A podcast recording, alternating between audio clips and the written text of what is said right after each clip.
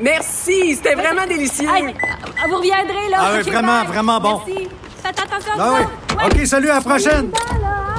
Votre auto, c'est un espace où vous pouvez être vous-même. Hey, c'était pas mangeable comme repas. Elle mérite d'être bien protégée et vous méritez d'être bien accompagné. Trouvez la protection la mieux adaptée à votre auto avec Desjardins Assurance et obtenez une soumission en quelques clics sur desjardins.com.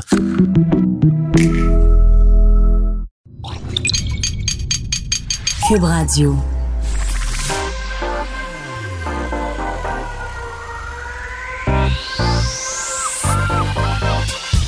Même l'été, le midi, faut rester informé. Des- Vincent Dessureau. un été pas comme les autres. Cube Radio. Un bon après-midi, bienvenue à l'émission euh, pour une dernière fois, hein, parce que la saison estivale se termine. C'est pas la fin de l'été, il faut dire qu'en radio, euh, la saison commence de bonne heure. Euh, la télé, c'est vraiment en septembre. euh, la rentrée scolaire, c'est la fin août. Mais la radio, euh, c'est presque rendu la mi-août. Alors sachez que lundi, c'est le début de la programmation régulière. Euh, alors euh, oui, euh, j'ai adoré faire l'émission cet été, mais ce sera un grand plaisir de retrouver Mario Dumont dans le retour la semaine prochaine. Et d'ailleurs, on parlera à Mario dans les prochaines minutes. Manquez pas ça parce qu'à mon avis, euh, c'est rare qu'on n'entend pas euh, Mario sur l'actualité pendant un aussi long moment. À mon avis, il y a eu beaucoup de réflexions sur tout ce qui s'est passé. J'ai hâte de le questionner sur le masque, sur euh, ce qui s'est passé au Liban, sur euh, le hockey des séries, parce qu'il faut dire qu'on a un été vraiment euh, unique là, en termes de quantité d'informations, de sujets euh, importants, alors que normalement, ben, euh, on parle de pluie puis du beau temps en été, surtout pendant les vacances de la construction, mais ça n'a pas été le cas euh, cette année. D'ailleurs, parce que je faisais référence euh, aux, euh, séries éliminatoires, ben, c'est le deuxième match aujourd'hui. Et euh, ben, évidemment, c'est l'état de santé de Claude Julien qui a retenu beaucoup l'attention dans les dernières heures. Sachez que euh, le Canadien de Montréal a annoncé que Claude Julien sera de retour à Montréal aujourd'hui. Alors, il revient à la maison. Euh, on a expliqué donc que euh, Claude Julien euh, s'est fait poser une endoprothèse, ce qu'on appelle une stand ou stat, bon, je, l'espèce de, bon, je- ça s'appelle une endoprothèse. Alors, euh, on va, on va y aller comme ça, euh, dans l'une de ses artères coronaires. Alors, c'est quand même pas une intervention, même si le mot euh, euh, est impressionnant, c'est une intervention qui est quand même pas trop invasive et qui, euh, laquelle on peut se remettre quand même assez rapidement. Euh, alors, pour l'instant, les nouvelles sont plutôt bonnes. Euh, hier après-midi, à l'hôpital Saint Michael's de Toronto, alors c'est là qu'on a fait l'intervention. euh, les, médecins, donc, s'attendent à ce qu'ils se rétablissent complètement. Tenait d'ailleurs, parce le Canadien a envoyé un communiqué disant Claude tient à remercier très sincèrement tout le personnel de l'hôpital Saint Michael's pour les soins reçus. Il tient également à remercier chaleureusement tous ceux et celles qui lui ont envoyé des témoignages de prompt rétablissement. Il y en a eu plein euh, sur les, euh, les réseaux sociaux, en- entre autres d'autres équipes. C'est toujours un geste quand même très euh, avec beaucoup de classe de voir les autres équipes avoir une pensée pour l'entraîneur-chef d'une équipe adverse. On a vu les sénateurs d'Ottawa, entre autres parce que Claude Julien est un franco-ontarien, de Orléans ou Orleans, euh, qui euh, donc est près d'Ottawa. Alors c'est pourquoi euh, les sénateurs avaient une pensée toute particulière pour Claude Julien. Alors qui s'en remet et évidemment, ben là il y a quand même la partie de ce soir. Ce sera Kirk Muller qui sera derrière le banc. Et ben, deuxième match, on sait que le Canadien a perdu le- la première rencontre, mais tout le monde trouvait que ben, au moins les forces sont pas si disons différentes. Alors on peut s'affronter et c'est possible que le Canadien l'emporte ce soir. Alors ce sera intéressant de suivre ce deuxième match des séries contre les Flyers. C'est que à 15 heures, ça s'est beaucoup promené les heures euh, de match, alors 15 heures sur les ondes de TVA Sport. Euh, pour une dernière fois cet été, on va aller rejoindre Sophie Durocher qui est en ligne. Bonjour Sophie. Bonjour Vincent, écoute, vu que c'est notre dernière chronique, je veux juste, euh, au nom de tous les auditeurs, je pense, te dire à quel point tu as fait une job extraordinaire cet été, euh, pétillant, pertinent, en particulier pendant euh, les événements à Beyrouth, tu as mené tes entrevues de main de maître, euh, toujours des, des bonnes questions, beaucoup de sensibilité, vraiment, euh, je te, je te lève mon chapeau euh, de- d'un anim- d'une animatrice à un animateur, je trouve que tu as Ben, fait un, un boulot extraordinaire cet été. Merci beaucoup, mais sache que c'était euh, vraiment euh, un grand luxe que de t'avoir euh, aussi euh, en ondes avec moi parce qu'on a quand même passé à travers beaucoup de nouvelles très importantes. Je veux pas, Ouais. je disais que c'était un été unique, puis c'est vraiment le cas. là. Puis effectivement, les événements au Liban. Pas comme les autres. Oui, c'était un peu le thème de l'été, là, un été pas comme Ouais. les autres, et ça a été le cas. Et bon, de pouvoir en discuter ensemble, ça a été vraiment, vraiment intéressant. Et quelques dossiers qui ont vraiment marqué l'été. On en reviendra sur l'un d'entre eux dans les prochaines minutes. Mais on commence en parlant culturel. C'est intéressant quand même de voir des films arriver euh, alors que tout était sur pause pendant les derniers mois. Et là, c'est un film québécois dont j'avais vu la bande-annonce que je trouvais vraiment euh, très belle, euh, qui m'a même tiré une larme. Mais là, toi, tu as vu le film. Et qu'en as-tu pensé? Bon, alors c'est le film Mon cirque à moi avec Patrick Huard et c'est un film de Myriam Bouchard, c'est son premier film. Alors écoute, moi, comme toi, j'avais vu la bande-annonce, j'avais été épatée d'abord par le jeu de Patrick Huard, dont je pense vraiment sincèrement que c'est un de nos plus grands comédiens tout en nuances euh, et euh, j'avais adoré l'histoire parce que en plus c'est inspiré d'une histoire vraie. Donc Myriam Bouchard, la réalisatrice, la, scén- la scénariste, raconte son histoire à elle. Quand elle était jeune, ben son père était clown, saltimbanque, il se promenait, il faisait, partait en tournée à travers le Québec. Et elle, jeune fille, ne rêvait que d'une chose, c'était dans ce monde euh, saltimbanque, bohème, elle ne rêvait que de stabilité et d'aller à l'école privée, puis d'avoir une maison, puis d'avoir un papa qui a une job normale, tu sais, mettons notaire comptable ou gérant de caisse populaire. Ben Ouais. non, son père, il était le clown. Ben, on rêve souvent quand on est enfant de tout ce qu'on n'a pas, là. Exactement. Ouais. Tu sais, c'est que quand t'as les cheveux frisés, tu rêves d'avoir les cheveux raides. euh, Exactement. Quand t'es en campagne, tu vas aller en ville. Quand t'es en ville, tu vas aller en campagne. C'est souvent euh, ce, ce genre de, de, de, de- de dilemme-là qu'on a dans notre jeunesse. Ben écoute, mon fils, euh, ses, ses deux parents sont journalistes, euh, chroniqueurs d'opinion. Je pense qu'ils rêvent juste d'une chose, c'est d'avoir des parents qui ont aucune opinion sur rien. Des parents plates, plates, plates, là, beige, qui beige, pensent rien. Oui, beige, beige, beige. Alors, tout ça pour dire que tout était en place pour que je trouve ce film-là absolument charmant. Malheureusement, j'ai été extrêmement déçue parce Ah. que euh, c'est, c'est, écoute, c'est un scénario prévisible, euh, pas beaucoup de nuances, très euh, prévisible. Et écoute, c'est drôle parce que je suis allée voir ce film-là avec mon fils de 12 ans et euh, il m'a dit en sortant du film, maman, pourquoi dans les films québécois on parle toujours des gens qui sont pauvres?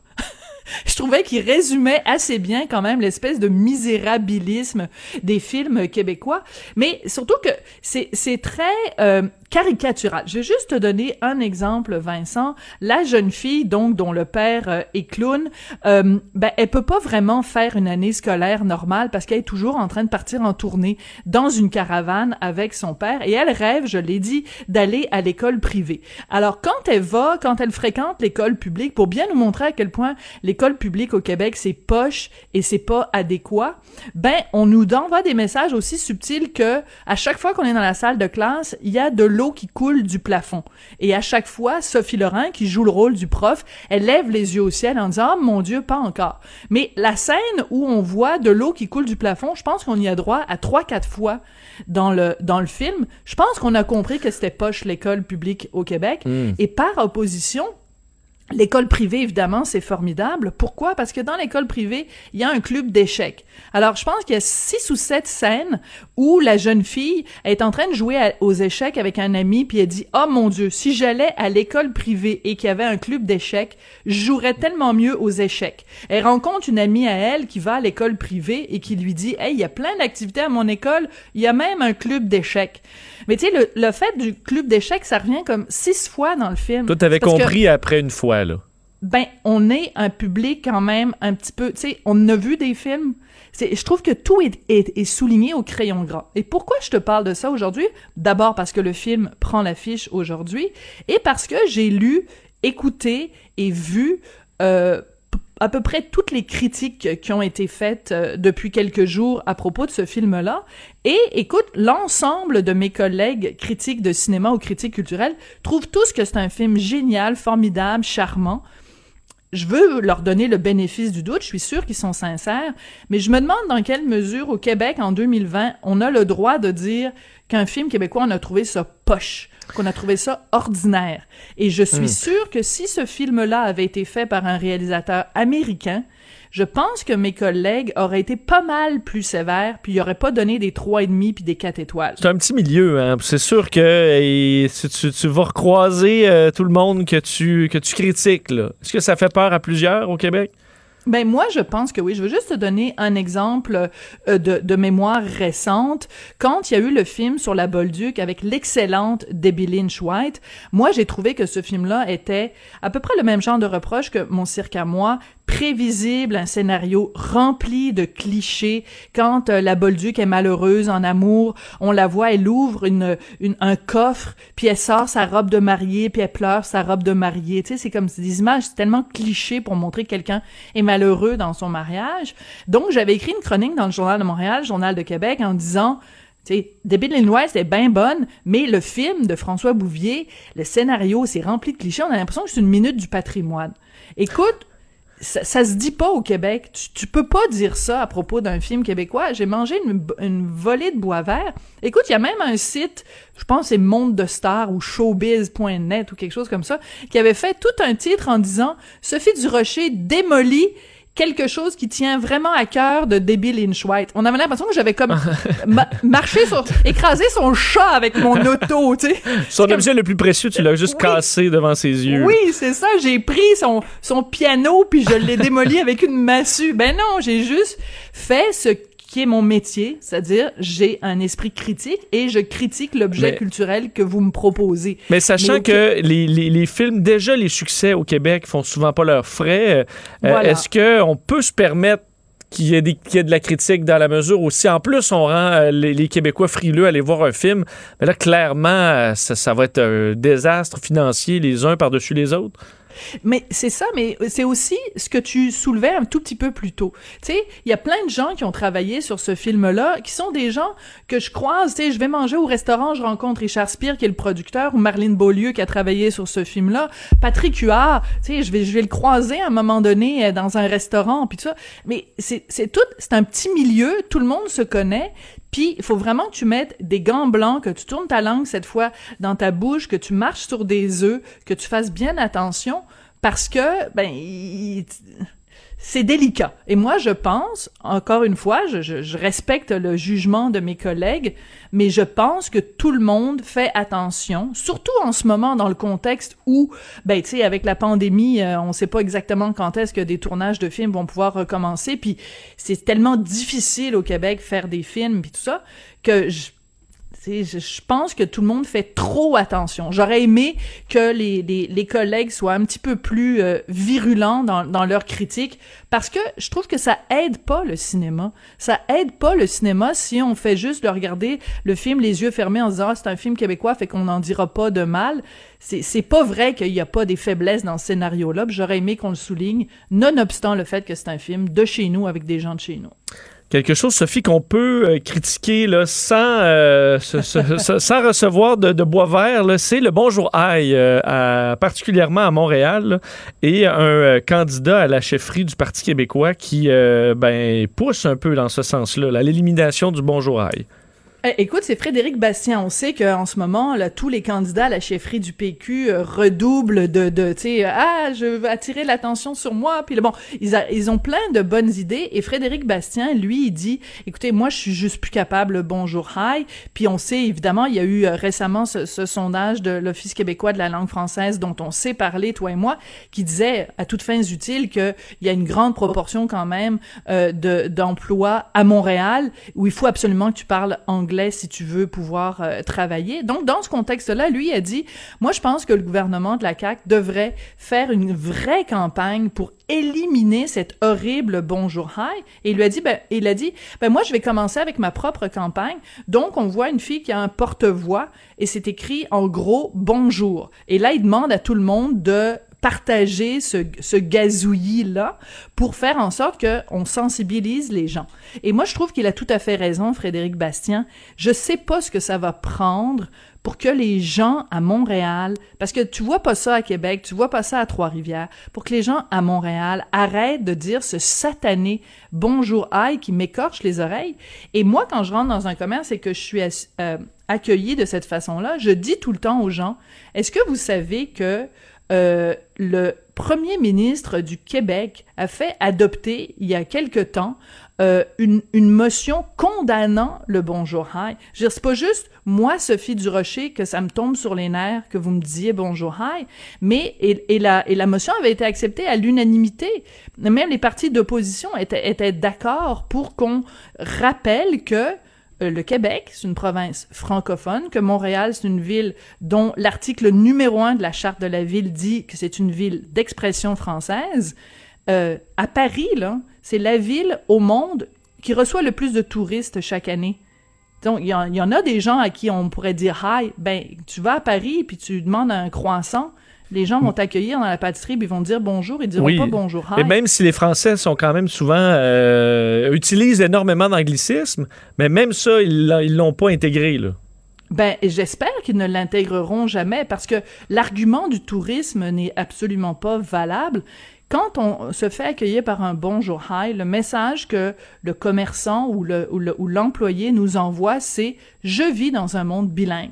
Mais non, on vit pas dans un monde bilingue, on vit dans un monde francophone où il y a une minorité francophone qui, entre toi et moi, est très choyée et beaucoup plus choyée que les minorités francophones n'importe où, dans n'importe quelle autre province à travers le, le Canada. Donc oui, cette minorité-là, anglophone, a parfaitement des droits. Elle a le droit d'avoir des services gouvernementaux euh, dans sa langue si elle le désire, mais c'est pas vrai que quand tu vas t'acheter un café au coin de Peel et Sainte-Catherine que tu dois te faire accueillir par un bonjour hi, ça tient pas la route jamais. Tu sais à Madrid là, il y en a aussi bien des touristes, mais je pense qu'il y a personne qui nous accueille par un hola hi quand on s'en va à Madrid.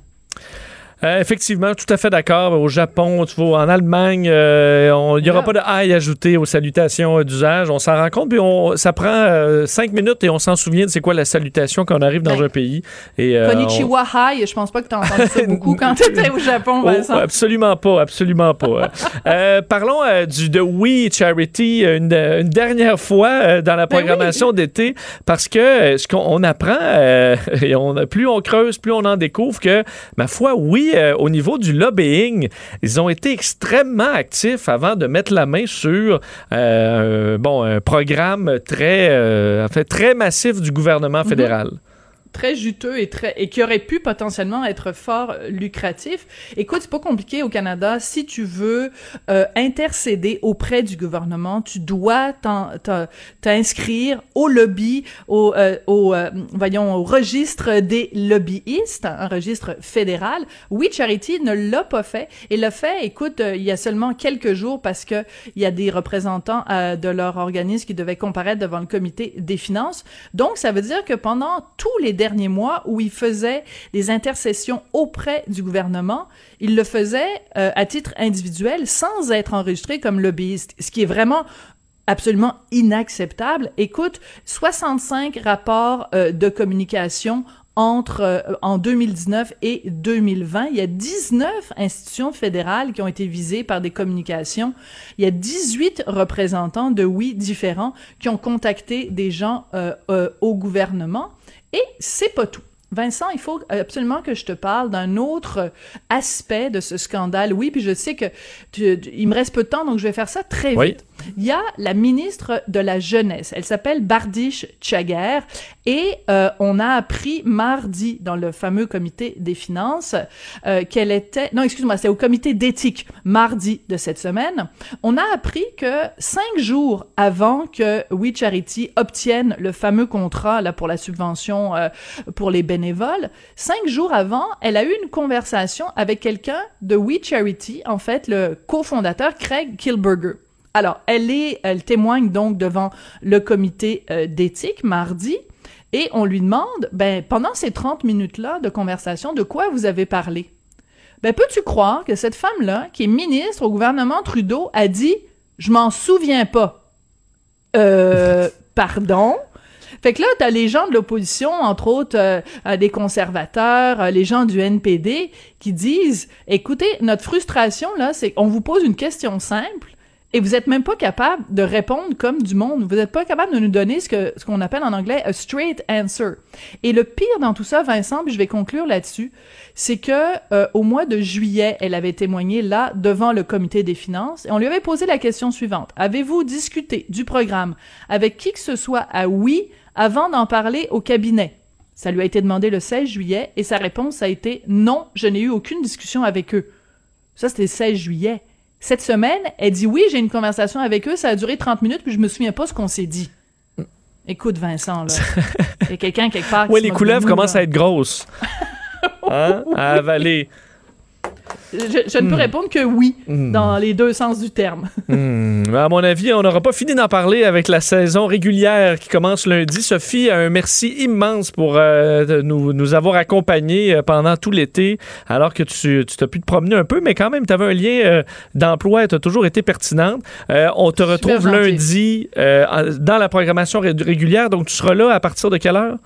Ben, écoute, à 7h40 tous les matins, je vais faire euh, ce que j'ai fait avec toi cet été, je le fais avec euh, notre nouveau collègue Pierre Nantel. Donc, tous les matins, euh, mon, mon commentaire, mon grain de sel. Et euh, à 9h30, je vais euh, enregistrer mon émission qui va être disponible donc en ligne dès 10h30, 11h, mais elle va être diffusée dans la programmation régulière tous les jours entre 5h30 et 6h30. Donc, vous avez deux façons de m'écouter pendant la journée. En fait, trois, incluant avec Pierre Nantel le matin. Donc, euh, j'ai très, très hâte euh, de reprendre euh, le collier euh, lundi, même si je l'ai jamais vraiment lâché. non, c'est ça, tu l'as jamais lâché plus que, plus que le week-end. Alors, tu nous succéderas avec- après, Mario Dumont euh, et moi dans le retour. Sophie, euh, bon week-end et on au plaisir de t'écouter lundi. Bonne rentrée, Vincent. Salut. Vous écoutez Vincent Dessureau, Cube Radio. Une histoire qui inquiète beaucoup de Québécois aujourd'hui. Un texte euh, qu'on retrouve dans le Journal de Québec, Journal de Montréal, concernant les fraudes à la prestation canadienne d'urgence. On en avait vu il y a quelques mois des cas de gens qui se rendent compte que, oh, euh, ben, ils prenaient de la PCU, mais c'est pas eux qui en bénéficiaient, c'est un fraudeur.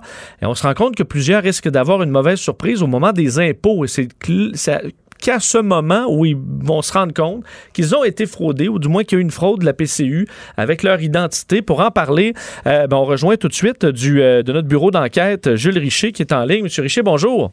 Oui, bonjour Vincent. Euh, Jules, qu'est-ce qu'on... euh, bon, on, on découvre donc qu'il risque d'y avoir beaucoup de Canadiens et de Québécois qui, euh, en fait, qui devront... Ce sera au moment des impôts seulement qu'ils vont se rendre compte qu'il y a eu, qu'il y a eu un problème dans leur dossier. Oui, effectivement, c'est tous les gens dont les, les comptes, euh, le compte de l'Agence du revenu va avoir été piraté et qui s'en rendront pas compte. Ben, vous savez comme moi qu'au Québec, on a vécu euh, dans les dernières années plusieurs épisodes là, de vol de données là, massifs. Je pense à Desjardins, des, des syndicats d'enseignants, tout ça. Donc, il y a beaucoup, beaucoup de données personnelles qui circulent là, sur ce qu'on appelle le, le dark web et dont les, euh, les fraudeurs euh, peuvent se servir. Alors, euh, ce qu'ils font, c'est qu'ils pénètrent dans nos, nos comptes en ligne de l'Agence du revenu, demandent la PCU, donc l'encaisse, et bon, il arrive euh, que les gens s'en rendent compte euh, parce que, bon, euh, on reçoit par exemple un chèque qu'on n'attendait pas de la PCU parce que le transfert bancaire des fraudeurs n'était pas bien organisé. Donc, ces gens-là s'en rendent compte, puis bon, et, et, et- le signal à, à l'Agence du revenu. Mais quand on s'en rend pas compte, ce qui risque d'arriver, euh, c'est qu'au moment de l'émission des euh, T4 euh, l'année prochaine, au mois de février, euh, on risque de se rendre compte qu'on a obtenu la, la prestation canadienne d'urgence parce que c'est une somme imposable. Donc, il va s'ajouter à nos revenus. Donc, euh, bon, qui, qui potentiellement, euh, on va potentiellement devoir payer de l'impôt dessus. Quelqu'un qui s'en. euh, ouais, mais, euh, et là, euh, ça représente quand même de, de gros montants. Je suppose qu'on pourra contester, mais la, la- la façon de faire euh, semble pas nécessairement très simple. Ça serait que pas en un rapide coup de téléphone à dire bon, c'était pas moi euh, et on élimine ça. Alors, Oui, c'est ça le problème, c'est que si c'était au moins, par exemple, je sais, bon, récemment, ça m'est arrivé, j'ai été fraudé sur ma carte de crédit, j'ai appelé la banque, ça s'est réglé en 15 minutes. Mais avec euh, l'Agence de revenus du Canada, ce qu'on constate que plusieurs personnes nous rapportent, c'est que c'est compliqué, c'est ardu, il faut passer beaucoup de temps au téléphone. Puis dans le texte de ce matin, il y avait le cas d'une infirmière de Québec qui racontait avoir perdu euh, comme pratiquement deux semaines, dont une demi-journée, où elle avait dû absenter son, son travail, parce que c'est pas facile, c'est compliqué avec eux autres. Donc, c'est ça qui risque d'arriver c'est que euh, euh, les gens qui euh, vont être, à moins que le, que le processus, à moins que, que l'Agence du revenu installe un service pour faciliter les choses. Parce que souvent, on a l'impression, avec euh, des services comme ça, c'est qu'on est presque on a l'impression d'être le coupable. Faut prouver qu'on a notre innocence. Donc, ça complique ça, les démarches. Et- Et, si Ottawa instaurait ça, ça aiderait beaucoup. Mais c'est quand même, le fardeau nous revient à nous alors que c'est nous qui sommes les, les victimes. Oui, et qu'on on paie pour, euh, veux pas, un système qui a, qui a été fait avec très peu de sécurité. Et ça, c'est vraiment pas la faute des citoyens. C'est pas une imprudence des- de, de, de, de, la personne, euh, pas du tout. Euh, parce que moi, je, je veux dire, je me, je me connecte sur Facebook et Facebook doit m'envoyer un, un avertissement sur mon téléphone cellulaire, par exemple, pour que je puisse le- l'ouvrir. Euh, mais ce programme-là, euh, c'est à moins que je me trompe, il n'y a pas d'alerte, il n'y a, pas de- il y a pas beaucoup de sécurité. Est-ce qu'on a fait fausse route euh, là-dedans? Bon, c'était dans la rapidité, Ben, dans l'urgence, ça, je comprends, mais on n'en a pas ajouté par la suite non plus. Ben, vous savez, par exemple, M. Trudeau a a dit à un moment donné en conférence de presse, bon, on sait qu'il va y avoir des, des fraudes, euh, mais bon, il est vraiment urgent là, de distribuer de l'argent aux Canadiens. Bon, il dit, lui, il calculait environ 1% de fraude. Mais le programme a distribué jusqu'à maintenant 60 milliards de dollars. Donc, 1% de fraude, c'est 600 millions de dollars, ce qui reste quand même des, chiffres effarants, là, vraiment astronomiques. Donc, euh, c'est ça que, comme je dis, c'est ça. Au niveau de la sécurité, je crois qu'ils ont amélioré un petit peu plus le, le- la sécurité actuellement des comptes. Mais vous savez que les fraudeurs sont extrêmement imaginatifs. Il y a un autre cas d'une dame à qui j'ai parlé, malheureusement, j'ai pas pu la mettre dans, dans le texte. Et les fraudeurs ont euh, fait produire un rapport d'impôt pour son fils mineur de 15 ans qui n'avait pas travaillé. Donc, ils, ils se sont jamais rendus compte que euh, les fraudeurs avaient comme s'étaient approprié son identité et puis là, ils s'apprêtaient à demander la PCU. Donc, il y a vraiment, comme c'est très alléchant, là, les- parce que la PCU, on peut avoir jusqu'à 12 000 dollars euh, en argent comptant transféré là, dans son compte de banque en trois jours. là. Donc, c'est extrêmement alléchant et les fraudeurs sont extrêmement habiles euh, pour trouver toutes sortes de moyens pour nous, nous, nous arnaquer puis nous, nous euh, soutirer, soutirer de l'argent au gouvernement. Euh, en terminant, comment on peut être vigilant pour pas que ça nous arrive, disons, en amont? Alors, oui. Oui, alors deux choses, ben, trois choses en fait. C'est premièrement aller euh, regarder régulièrement euh, son compte euh, de l'Agence du revenu du Canada. C'est très simple à, faire pour ceux qui en, en ont déjà un. S'assurer que notre adresse courriel est bien inscrite dans les euh, dans les renseignements du compte pour que s'il y a un changement, on reçoive une alerte. Si on n'a pas ouvert un compte, ben, en ouvrir un le plus rapidement possible en ligne. Et bon, c'est pas tout le monde qui, qui est à l'aise ou qui fait confiance à l'Internet. Euh, L'autre, la dernière solution, c'est vraiment de, bon, tout simplement d'appeler l'agence du revenu, numéro 1-800, puis leur demander est-ce qu'il y a de l'activité euh, suspecte dans mon compte.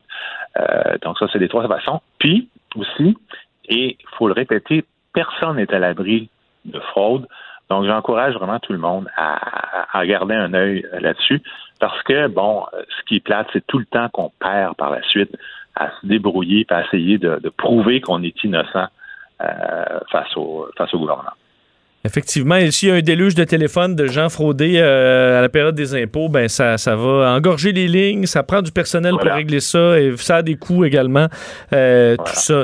Euh, Jules Richer, merci beaucoup. Le texte vraiment pertinent. Les gens peuvent aller le, le consulter sur le site du Journal de Québec, Journal de Montréal. Merci d'avoir été avec nous. Très bien. Bonne Au revoir, Jules Richer, journaliste au bureau d'enquête euh, de Québécois Média. Ces fraudes à la PCU euh, qualifiées carrément de bombes à retardement. Euh, donc plusieurs, c'est lorsqu'on euh, vous allez recevoir les fameux formulaires T4 euh, là, que vous aurez peut-être une surprise. On sait que les fraudeurs peuvent obtenir quand même jusqu'à 12 000 en PCU, ce qui est, ce qui non négligeable. Euh, programme qui, jusqu'ici, a distribué 64 milliards de dollars à 8,5 millions de Canadiens. Euh, c'est énorme. On sait que ça va prendre fin en septembre, mais ce sera l'assurance emploi par la suite. Donc, c'est quand même un programme très coûteux. Je comprends que euh, la partie fraude, là, ce sera combien? Est-ce que ça se calculera en, en millions ou plus? Ça reste une toute petite partie de ce 64 milliards-là, mais c'est frustrant. Frustrant de voir que là, au moment où euh, chaque dollar compte, quand on se retrouve avec un déficit de 343 milliards, on veut pas en donner à coût de 10, 12 000 et évidemment que ça se multiplie à des euh, tout croches, à des fraudeurs. Et on se retrouve, là, il y a le témoignage de Catherine Gauthier, une infirmière de Québec, qui dit que ça a été euh, comme une, la maison qui rend fou pour essayer de régler le dossier avec euh, Revenu Canada, multiplier les appels avec des fonctionnaires qui sont dans certains cas pas collaboratifs, c'est ce que Jules écrit dans son texte, passer des heures d'attente au téléphone en raison des lignes surchargées, même devoir prendre une demi-journée de travail euh, de congé pour pouvoir régler ça. Deux semaines de démarche pour une personne. Euh, très frustrant. Ça représente des coûts. Et veut, veut pas, à chaque appel, ben, tu es obligé de prendre des heures sur un fonctionnaire. Il faut essayer de régler le problème si ça lui tente. Alors, euh, quand ça va. euh, va tomber sur la tête de bien des gens au, au mois, de, au mois de janvier, février, mars, ben, les appels vont se multiplier. Alors, vous rappelez les choses à faire. Créer un dossier sur l'Agence de revenus du Canada, le consulter. Il y a un numéro si vous êtes peu à l'aise avec Internet, quoique si vous nous écoutez, vous devez quand même être un peu à l'aise. Euh, 1-800-959-7383.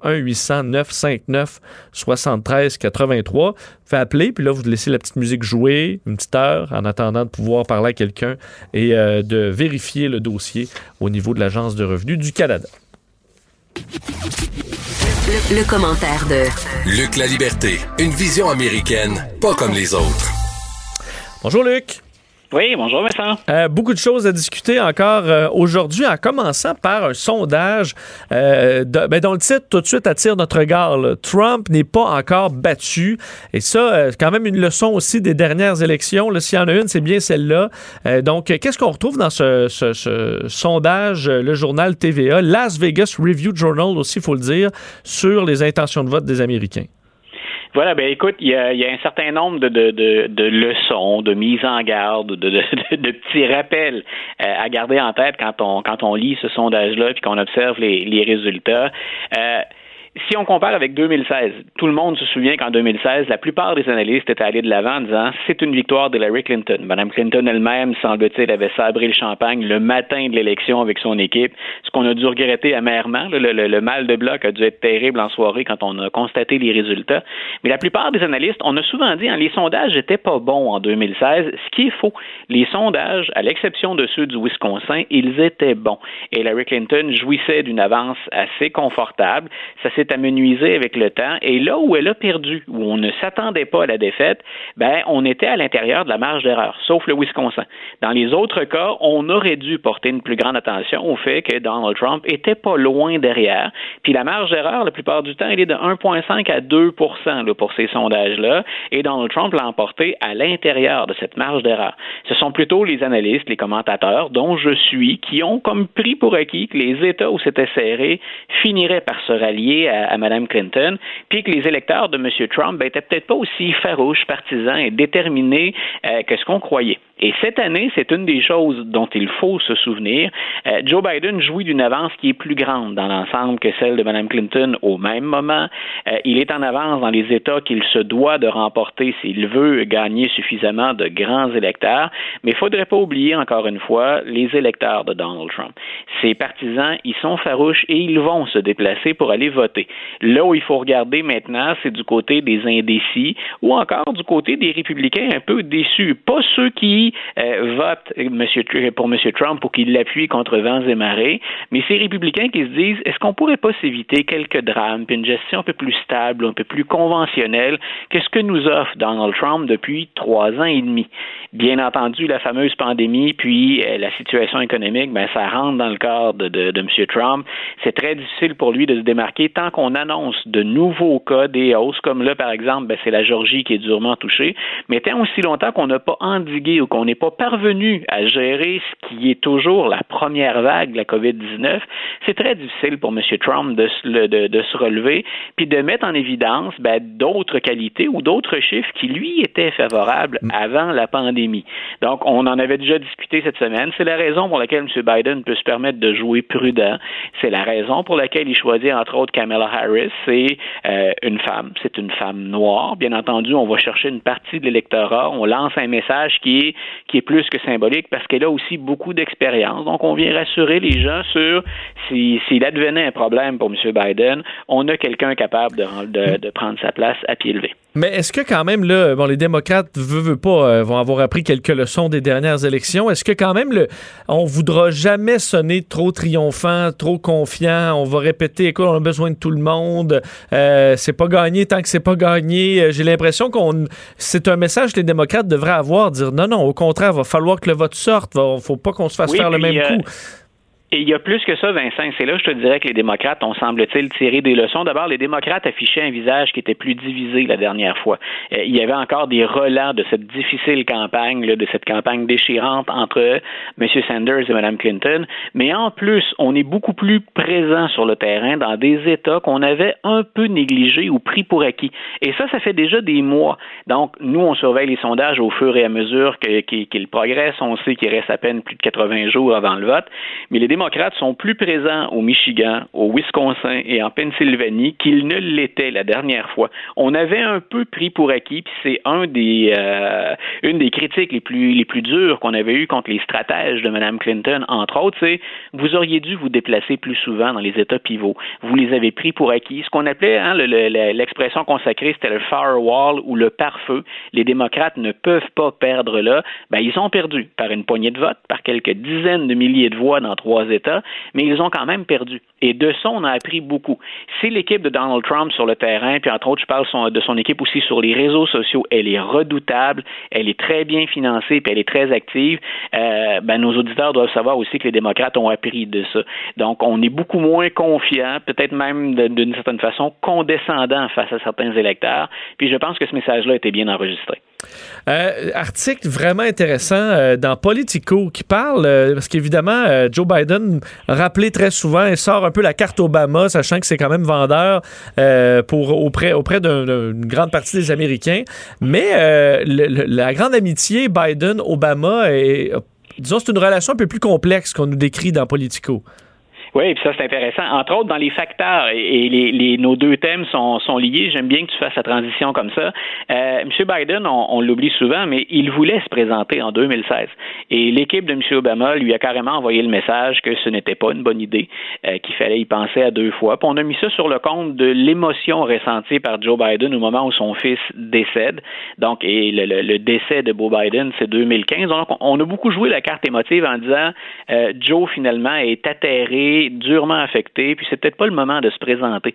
Mais ce qu'on sentait, puis ce que dévoile Politico, c'est que M. Biden en veut toujours un peu, même s'ils sont sincèrement amis, il en veut toujours à M. Obama de l'avoir un peu poussé ou écarté, et qu'il voit dans la, présidentielle 2020 une occasion de démontrer à son ancien patron ben, qu'il était dans le champ. Et ce qu'on raconte dans cet article-là, c'est drôlement intéressant parce que j'ai beaucoup suivi, bien entendu, les huit ans d'administration Obama et dans l'article, on dit que M. Biden était souvent pris de haut, qu'on était condescendant à son endroit parce que Obama s'est entouré de gens qui lui ressemblaient, c'est-à-dire de gens qui sont des intellectuels, des gens d'idées. Puis le président Obama est effectivement un homme intelligent, euh, qui n'a pas son pareil d'ailleurs pour livrer des discours puis pour euh, susciter des réactions. Mais je me souviens, moi, d'avoir émis des critiques, puis elles persistent à l'endroit de M. Obama. C'est quelqu'un à qui je reprochais parfois de ne pas, euh, l'expression l'expression habituelle ou, ou plus commune, c'est il refusait parfois de se salir les mains, c'est-à-dire de rouler ses manches et de débarquer au Congrès, négocier avec des représentants ou négocier avec des sénateurs, ce qui était la force de Joe Biden. Donc, du côté de M. Obama, on mettait, on mettait un peu de côté M. Biden en disant, ben, il, est, il, fait des gaffes à l'occasion, puis c'est quelqu'un qui, est plus familier, c'est pas quelqu'un qui est à la hauteur intellectuelle. Dans ses études, il n'a pas performé comme Obama, alors que la force de Biden était justement de connaître le terrain, d'avoir développé tout un réseau au Congrès. Et M. Biden, quand il intervenait, quand il conseillait M. Obama, c'est souvent ce qu'il lui disait. M. Obama, ben, vous avez, hein, Barack, tu as le, plan de match ou tu as les idées. Maintenant, il faut que tu sois capable de le faire sur le terrain. il était souvent pas capable de le faire. Il n'a souvent pas été capable de, de, le faire, justement, peut-être parce que moins habile à ce jeu-là. Ben voilà, et, c'est un peu ce que veut retourner Biden en disant, ben tu as choisi quelqu'un en 2016 pour te succéder dont tu trouvais qu'elle te ressemblait. Euh, Madame Clinton, on peut lui reprocher bien des choses, mais elle est studieuse, elle travaille ses dossiers avec minutie, elle a une connaissance fine de tout l'appareil politique puis de l'appareil gouvernemental. C'est une bête de gestion, Madame Clinton, mais M. Biden disait, il vous manque quand même quelque chose qui est comment vous rejoignez les gens puis comment vous faites le travail sur le terrain. Et grosso modo, ce sur quoi il il mise, lui, pour 2020, ben, c'est de mettre de l'avant ce qui constituait les forces de Joe Biden. La raison, d'ailleurs, pour laquelle Obama s'était rapproché de lui, lui a demandé euh, d'être son coulissier. Mais il y aurait, semble-t-il, et c'est là où je trouvais ça intéressant, donc il y aurait, selon le journaliste de Politico, qui a mené une enquête auprès d'anciens conseillers, il y a ce désir de vengeance de Biden. Euh, même en 2020, je le rappelle aux auditeurs, là, Obama favorisait pas M. Biden en 2020. Bien entendu qu'on va les voir en hein, très, très, très proches, puis que M. Oui, Obama ben là, là, on va la jouer la carte, là. Ben, tout Mais- à fait. Puis, et, et cette relation-là, en plus, elle est sincère, Vincent. Mais c'est important de rappeler qu'Obama ne pensait pas que Biden était le meilleur candidat ni en 2016 ni en 2020. Mais quand même, être Joe Biden, je comprends qu'il y avait une frustration il y a, il y a quatre ans, mais c'est une élection qui a été perdue. Est-ce qu'à quel point, dans la mesure où c'est un vote surtout anti-establishment, puis que Joe Biden, c'est un politicien de carrière aussi, il aurait probablement perdu, alors qu'il a beaucoup plus de chances euh, cette année. Ben, Peut-être qu'Obama l'a fait éviter de, une, une défaite euh, il y a quatre ans et qui va se transformer en succès cette année. C'est-à-dire que, comme bien sûr, on ne peut pas refaire le, passé, comme historien, euh, je, je suis particulièrement conscient de la chose, mais ce qu'on a constaté en 2016, ce qu'on avait peut-être sous-estimé, c'est à quel point Hillary Clinton polarise. Elle a des gens qu'elle passionne, qui sont déchaînés pour elle et qui, qui feraient tout pour la victoire, mais elle est détestée presque aussi intensément, sinon aussi intensément, par une autre grande portion de la population américaine. Et une des forces de Joe Biden cette année, c'est effectivement de ne pas être Hillary Clinton. Il polarise moins. Et c'est ce qui explique une partie de son avance dans les sondages. Ben, il se met moins de gens à dos. Il y a plus de gens prêts à faire le pas d'aller voter Biden et démocrate cette année qui en avaient prêts à faire la même chose en 2016. Bien sûr, il y a quatre ans entre les deux, puis M. Trump a maintenant un bilan à défendre. donc, c'est- toujours difficile, difficile d'e- d'effectuer des parallèles comme ça. Mais assurément, Biden polarise beaucoup moins, divise beaucoup moins les Américains que ce que Mme Clinton faisait en 2016.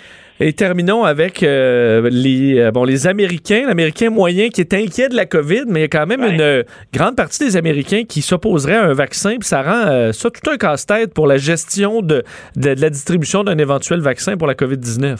Écoute, malheureusement, on voit tous les effets que ça a, hein, la, la, la, la COVID, puis la, gestion un peu, un peu bancale qu'on a eue à l'échelle du pays. Et je ne blâme pas que M. Trump là-dedans. là. Les, les, les réponses ont été très, très euh, diversifiées selon les États, mais on voit encore des foyers d'éclosion importants. Je le mentionnais tout à l'heure, la Georgie, on l'annonçait ce matin, a un nombre de cas, c'est, à la hausse et c'est, euh, c'est, c'est- ça en est presque terrifiant pour certains Américains. Puis tout ça, bien entendu, a un effet sur le déroulement de l'élection actuelle. Donc, on, fait ce sondage où les Américains ben, confirment ce qu'on pense. À 70% et plus, ils sont très inquiets de, la pandémie puis de la façon dont on gère ça. Mais de l'autre côté, et tu le ressors bien, c'est le paradoxe que je voyais dans ce sondage-là, il y en a plus du tiers des Américains qui refuseraient un vaccin actuellement. Quand on sait que le vaccin, on verra quelle, effi- quelle efficacité il aura le jour où on va le produire, là, on, on envisage un 50 à 60% d'efficacité euh, dans les prévisions les les plus ambitieuses ou les plus, positives. Euh, mais si on a 30 plus de 30 d'Américains qui le refusent, euh, on risque de prolonger l'épidémie puis les conséquences, bien entendu, qu'elle entraîne.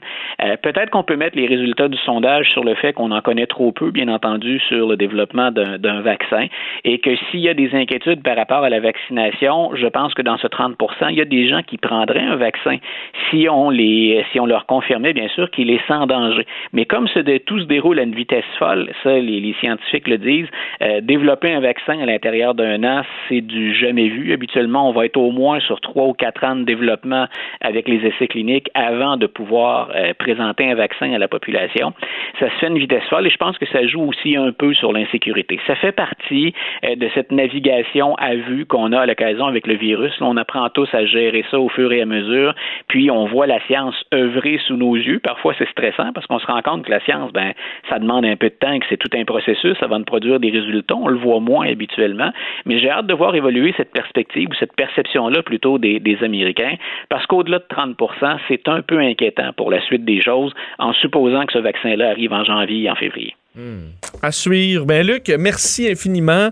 Euh, moi, c'est ma dernière émission de, la saison, mais on va te retrouver euh, euh, dans la grille horaire de la, de la rentrée à partir de la semaine prochaine. Ah, j'ai bien hâte qu'on se croise à nouveau. J'adore parler de politique américaine avec toi, Vincent. Génial. Bon week-end. Merci, c'était vraiment délicieux. Hey, vous reviendrez, là. Ah oui, vraiment, bye. vraiment bon. Merci. Faites attention. attention. OK, salut, à la prochaine. Votre auto, c'est un espace où vous pouvez être vous-même. Hey, c'était pas mangeable comme repas. Elle mérite d'être bien protégée et vous méritez d'être bien accompagnée. Trouvez la protection la mieux adaptée à votre auto avec Desjardins Assurance et obtenez une soumission en quelques clics sur desjardins.com. Cube Radio. Vincent Dessureau. Pour nous rejoindre en studio, 187 Cube Radio. 1877 827 2346. Je vous le disais un peu plus tôt dans l'émission, c'est la dernière de la saison estivale. À partir de lundi, c'est la nouvelle programmation euh, de Cube. Euh, c'est la rentrée officielle pour tout le monde, incluant ben, un qui est en vacances depuis quelques semaines quand même et qui a assurément profité ben, d'un été euh, un peu, euh, peu différent, mais euh, qui a été marquant, je pense, au niveau de l'actualité. C'est mon collègue Mario Dumont que je vais rejoindre tout de suite. Salut Mario. Bonjour. Comment ça va? Ça va très bien. Bon, pas trop rouillé? Euh, non. Parce que t'as fait Non, quand même pas quel- du tout, mais quand même cette semaine, si on compare avec les précédentes, cette semaine, là, j'ai, euh, je fais toujours ça, tu sais, quand je suis à, à quelques jours du retour au travail, euh, je commence à suivre l'actualité avec un œil plus aiguisé parce que je dirais que quand je suis en vacances, là, tu sais, je, je suis l'actualité comme euh, comme le Québécois moyennement informé. Là, je suis une nouvelle. tu sais, Je, je, je reste pas complètement déconnecté, mais en même temps, tu sais, je lis pas euh, tout ce qui s'écrit partout, puis la BBC, puis tu comprends, puis les, Ah ouais. tous les textes jusqu'à la dernière ligne.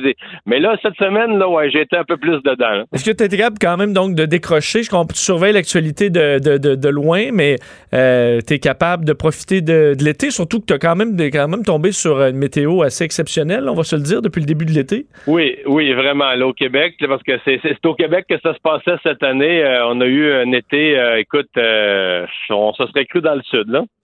Ah oui, écoute, euh, effectivement, je, je pense que ça fait du bien, euh, du bien à tout le monde, surtout que ceux qui ont pu avoir un peu de vacances euh, par-ci par-là. Euh, Mario, ça Tu vas, tu vas noter la semaine prochaine en ondes, en studio, que je suis un peu bronzé. oui, ben on comparera parce que je suis quand même pas si pire pour quelqu'un qui a Ah, travaillé. là. On pourrait comparer. Euh, mais écoute, ben, Mario, il y a eu évidemment la pandémie. On s'attendait à en parler quand même cet été. Ça a été le cas. Il y a eu le, le masque, il y a eu bon, le dossier We Charity au fédéral, il y a eu le, les catastrophes au Liban. On est en série. Qu'est-ce qui, euh, qui a été, euh, disons, tes- des éléments marquants de l'été selon toi? Ben, euh, c'est sûr que la, pandémie, euh, c'est quelque chose qui, sais, que j'avais hâte un peu de voir comment dans un été ça allait prendre sa place. Puis globalement, euh, je, je sais pas quoi penser. Moi, je trouve que c'est pas si pire. Là. On se tient en bas de 100 cas, euh, nouveaux cas, bon, quelques décès malheureusement. C'est pas toutes des personnes âgées en passant, Euh, mais c'est globalement sous contrôle. Évidemment, t'as l'autre modèle, exemple celui de la Nouvelle-Zélande, où eux, ce qu'ils visent, c'est le zéro. Là. Ce qu'ils disent, c'est si on est discipliné, on l'avait éradiqué, je pense, c'est 100, 110 jours, 112 jours, qu'ils ont Ouais. eu zéro cas. Ils ont eu quelques cas, mais euh, c'est ça. Eux, l'objectif, c'est l'éradication. hein. Ah oui, c'est ça. Si tu regardes eux, leur réaction à cette poignée de cas, là, c'est de ramener ça à zéro. C'est comme si ici, on n'a pas cet espoir-là. Mais évidemment, la Nouvelle-Zélande, c'est plus petit que le Québec. C'est une île.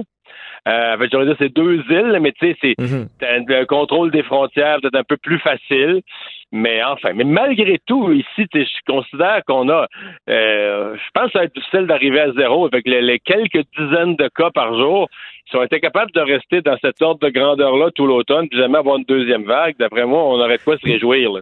Mais toi, qui as suivi euh, ben, la pandémie de près, là, pendant qu'on était dans le cœur euh, en mars, avril, mai, euh, de la façon dont ça a viré, on a effectivement eu un été, ce qui était quand même presque inattendu à un certain moment pendant la pandémie. Ça a été un beau cadeau. On a quand même une très grande liberté, pas totale, mais presque, là, à l'intérieur du Québec. Les, les manifestants anti-masques, la réaction quand même extrêmement euh, euh, extrême, là, je dirais extrêmement, extrême, extrêmement poussée, disons, de certains Québécois face à cette obligation du port du masque. T'en as pensé quoi ce- cet été? Ben, je sais pas si tu m'as lu cette semaine dans le genre. Mais dans un Oui. premier temps, on va se le dire, c'est pas euh, pas très sérieux dans la mesure où c'est disproportionné, c'est-à-dire que si le gouvernement voulait nous enlever le droit de vote, je comprendrais qu'on utilise ce langage-là, qu'on appelle nos dirigeants des dictateurs et tout ça. Ouais. Mais là, on nous demande de porter un petit équipement de protection qui rentre dans ta poche de culotte. Tu vois, c'est c'est démesuré. là. C'est comme ce qui est demandé, qui est une mesure sanitaire évidente, vraiment banale, vraiment simple. Ben ça, c'est une réaction là, au suprême degré. Tu comprends? Comme si, euh, comme si on était à l'é- à l'étape de nous enlever le droit de vote. Tu te dis ça. ça n'a pas d'allure, là, tu sais, c'est pas, c'est disproportionné. Ceci dit, euh, cette semaine, je faisais une chronique dans le journal où je disais, faut quand même en retenir du positif, c'est-à-dire que on est un pays euh, vraiment libre. Il faut quand même célébrer notre liberté parce que quand les gens qui veulent crier liberté dans la rue, tu compares avec le, le, le, Belarus ou bien tu Eh ben compares avec, euh, avec Hong Kong, ce qu'on a vu dans les derniers mois. Tu dis, OK, quand les gens crient liberté dans la rue, c'est parce qu'ils voudraient s'éviter l'obligation de porter un équipement de protection pour que leur postillon n'aille pas rendre les autres malades. Oui, c'est rare que tu te bats parce que le gouvernement s'occupe trop de la santé des gens. C'est rarement ça dans les pays vraiment euh, où il y a de la dictature. C'est rare que tu combats euh, parce que le gouvernement veut avoir le moins de morts possible.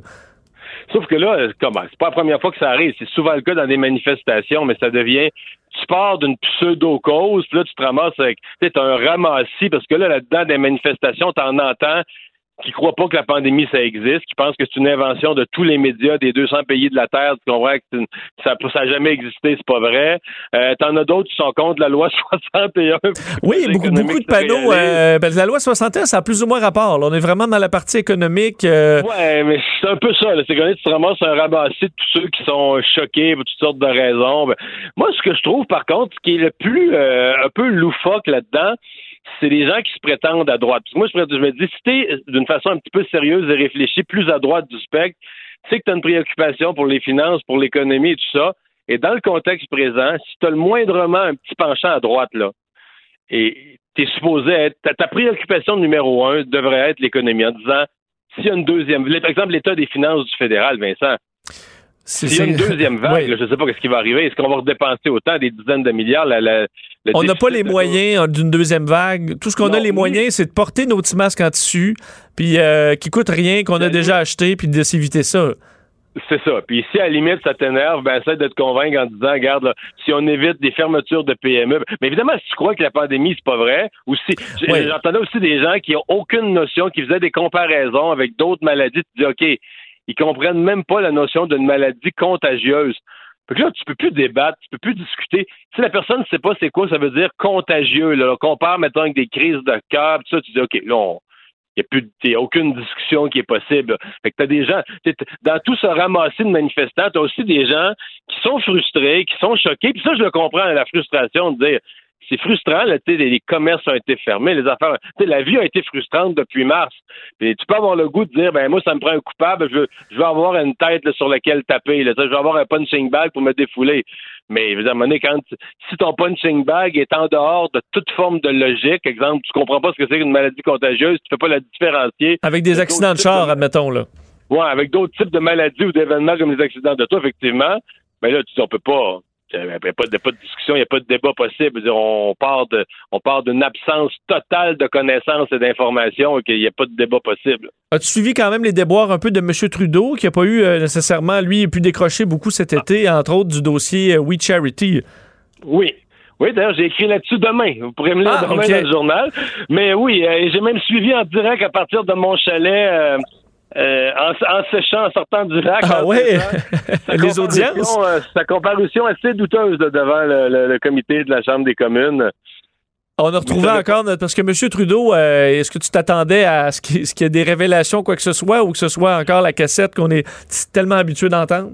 Oui, oui, oui, mais en même temps, c'est comme ça devient gros, là, sais, euh, il sait pas les montants, il sait pas quel hôtel sa conjointe a couché. Moi, je dois t'avouer que j'ai été euh, été quand même étonné d'un organisme, bon, de charité, puis là, le mot charité, il faut le mettre en guillemets, là, je le mets en gros guillemets, mais qui euh, prennent soin à ce point de la famille du premier ministre. Tu sais, c'est comme si c'est plus un hasard, là. La, la conjointe, le frère, la mère, euh, tu sais, c'est comme euh, c'est, c'est, c'est, comme on dit, c'est le tour du chapeau, là. hein. Puis le ministre des Finances, le deuxième personnage le plus important du gouvernement, il en a pris soin de sa famille au complet. Tout le monde ne savait pas combien l'autre faisait, hein, parce qu'il se parle pas de ça dans la famille. là. Ouais. Puis moi, je suis bon, je je suis pas contre les organismes de charité, là, ils jouent un rôle essentiel, mais on a quand même vu, tu sais, euh, Hillary Clinton, une des choses qui lui a nuit beaucoup, là, euh, c'est beaucoup présent dans la politique américaine, l'utilisation de la charité, des fondations. Parce que tu sais, tu crées, par exemple, la fondation Clinton qui a été critiquée. Là. Je dis pas qu'ils font pas des bonnes choses, mais ça demeure que si tu veux mal faire paraître des Clinton, tu dis, OK, t'as une fondation, comme c'est une fondation pour des bonnes œuvres, tu prends les dons des entreprises privées sans compter ou sans restriction, là, tu c'est Mhm. pour, pour la charité, là, tu. Puis là, après ça, ben, l'œuvre de charité, elle, là, peut payer des salaires. Donc, la fille Clinton se prend un salaire. Est-ce que le salaire est justifié? Est-ce qu'il est trop gros? Les comptes de dépenses, les à côté, les... Fait que, tu tu crées une fondation, mais sous le couvert des bonnes œuvres, là. Il y en a qui sont payés euh, 150 000. là.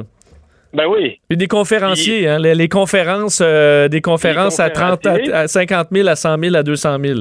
Puis la personne qui gagne 150 000 là, pour une, fondation, là, on est-tu bien sûr, mettons que le lundi matin, 8h moins 5, qui est arrivé, est arrivé au bureau, son lunch dans le frigidaire, comment c'est pas- est-ce qu'il- est-ce qu'elle punch en arrivant et en sortant, on n'est pas sûr.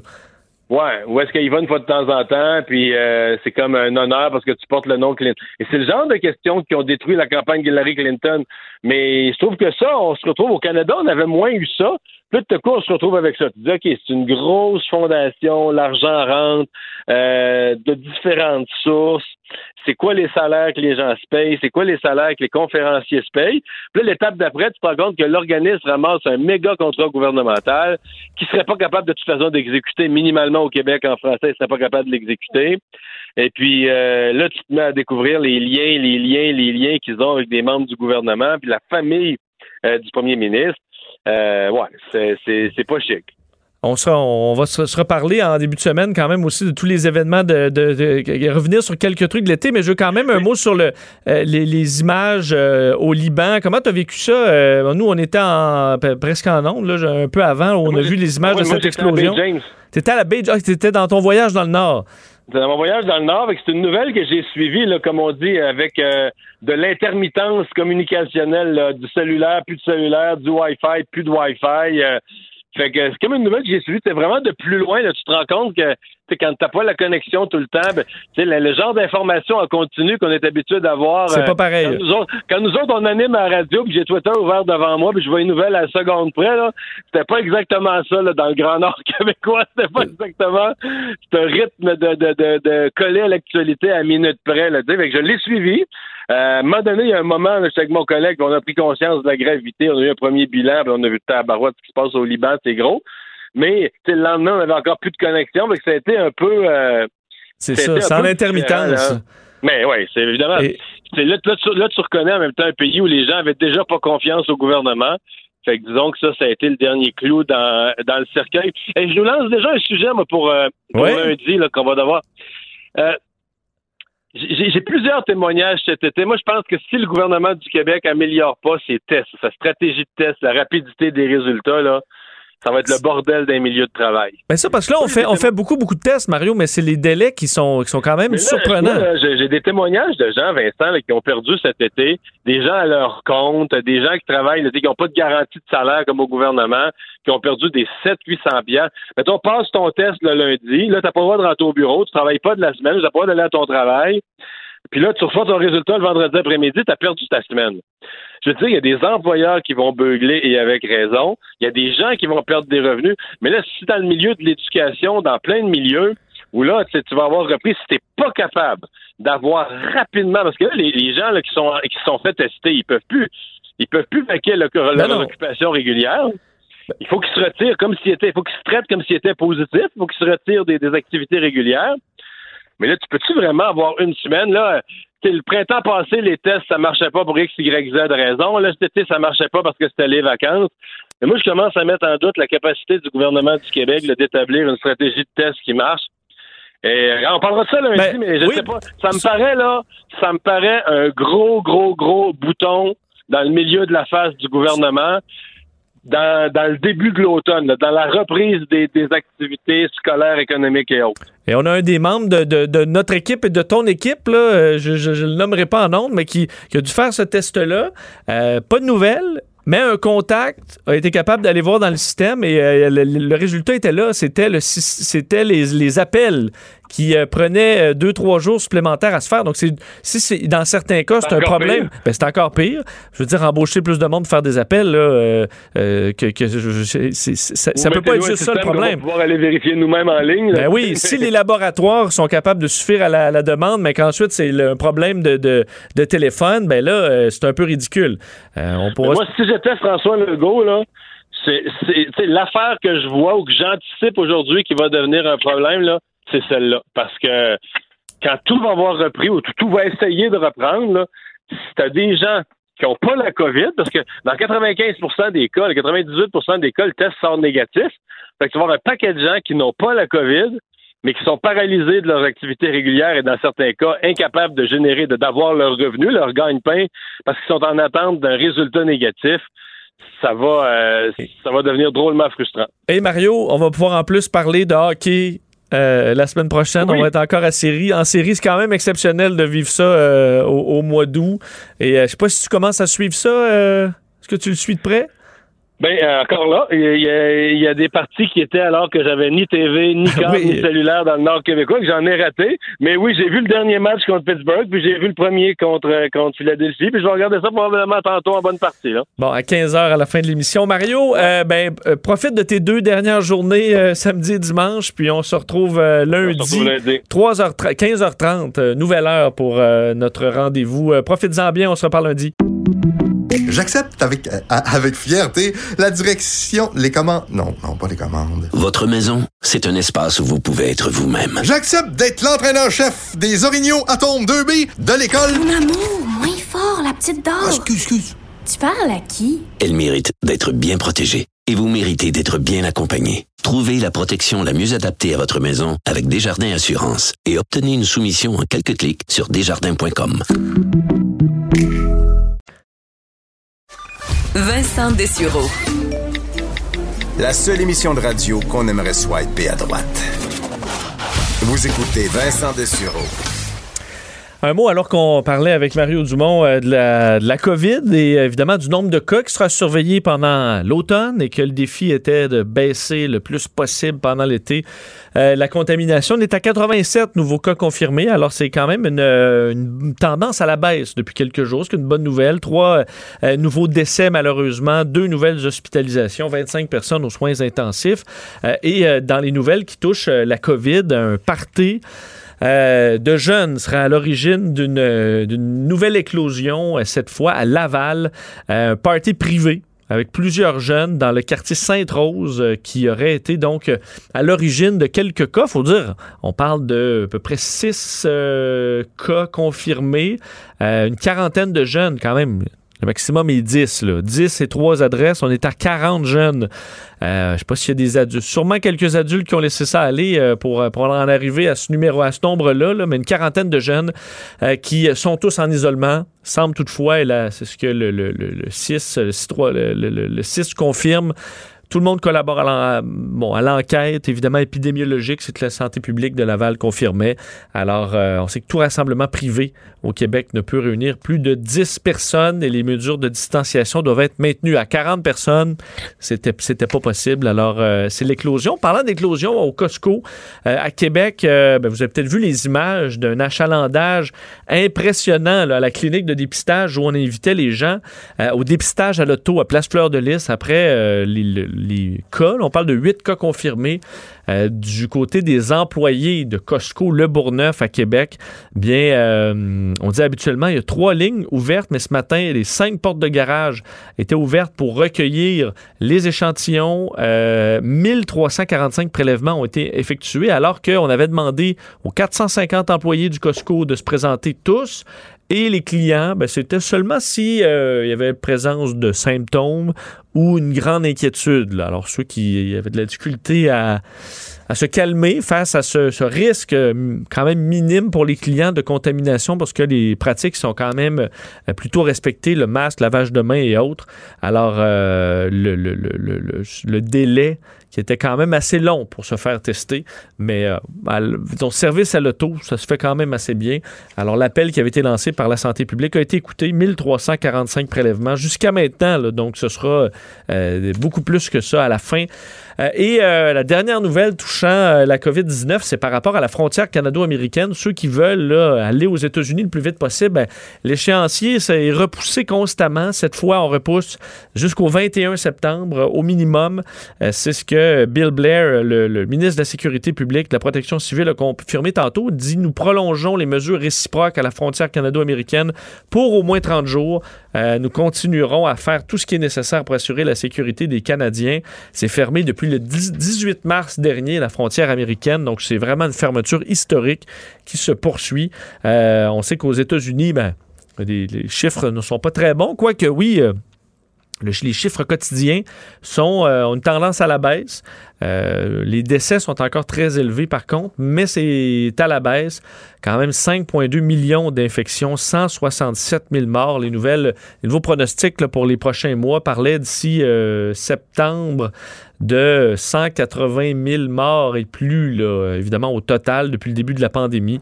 Euh, les chiffres, donc, de l'Université John Hopkins qui parle de 167 000 morts en date d'aujourd'hui, alors qu'au euh, Canada, c'est 9 000 et euh, ça monte beaucoup moins vite. On s'entend que ça montait en termes de décès. On le voit aujourd'hui avec trois euh, décès de trop, mais c'est quand même des, euh, des bilans qui sont, euh, qui sont stables au Québec. Protégez vos dépôts, c'est notre but. La SADC protège vos dépôts dans les institutions fédérales, comme les banques. L'AMF les protège dans les institutions provinciales, comme les caisses. Oh, quel arrêt! Découvrez ce qui est protégé à vos dépôts sont protégés.ca. Curieux, souriant, cultivé. Vincent Dessureau, le gendre qu'on voudrait tous avoir. Il a une belle tête de vainqueur. Vous écoutez Vincent Dessureau. Le, le commentaire de Steve Fortin, des positions pas comme les autres. Mais pour une dernière fois de cet été euh, qu'on- dont, dont on va se souvenir assurément, Steve Fortin. Salut Steve. ça va? Ça va très bien. Est-ce que tu as encore une place euh, différente au, au Québec aujourd'hui? Écoute, c'est une des fois que j'aurais voulu qu'on fasse ça par vidéoconférence parce que je me suis déplacé, je suis allé à un endroit où euh, j'ai en masse de signal pour qu'on puisse se parler. Je suis pas loin de l'accueil Gagnon dans la réserve euh, phonique Papineau-Labelle. Puis là, euh, je me suis garé sur le côté pour pouvoir te parler. Je me demande pourquoi tout le monde se, se, se ralentit à ma hauteur. Ouais. Je regarde dans mon rétroviseur. Il y a deux beaux chevreuils qui bloquent le chemin. Fait que là, les gens, ben, Ah, ils ont ouais. pas l'air ben, ben, euh, t'sais, ils ont pas l'air étonnés de ça pantoute. fait que pour que les gens comprennent, là, tu t'en vas vers Duhamel, puis quand tu vas rentrer dans la réserve, euh, quand tu arrives au bord de l'accueil Gagnon, je suis à cette inter- intersection-là. Et euh, ouais, je trouve ça bien beau, puis on a passé un bien bel été, puis merci bien gros, je vais te le dire, c'est un plaisir de faire de la radio avec toi. Et euh, faut faire euh, attention, euh, tu feras ralentir les, euh, les automobilistes pour pas, euh, pas qu'un accident arrive avec les, les, les jeunes biches non plus. Ah non, non, hey, mais c'est beau, c'est beau, écoute, ouais. Et euh, le- le- oui, on s'entend l'orignal aussi ou l'ours quand tu croises ça là, quelque part en, en forêt au Québec, on est on est chanceux. Pas trop près pour l'ours là, mais, mais quand même. Euh, parlons euh, bon euh, de, de francisation et euh, il faut dire le, le- le débat sur l'immigration est quand même assez euh, constant au Québec et euh, l'accueil qu'on fait aux nouveaux arrivants. On sait que François Legault quand il est arrivé, il dit on va en prendre moins, mais on va en prendre soin. Euh, et selon toi, la, la clé, ça demeure la francisation.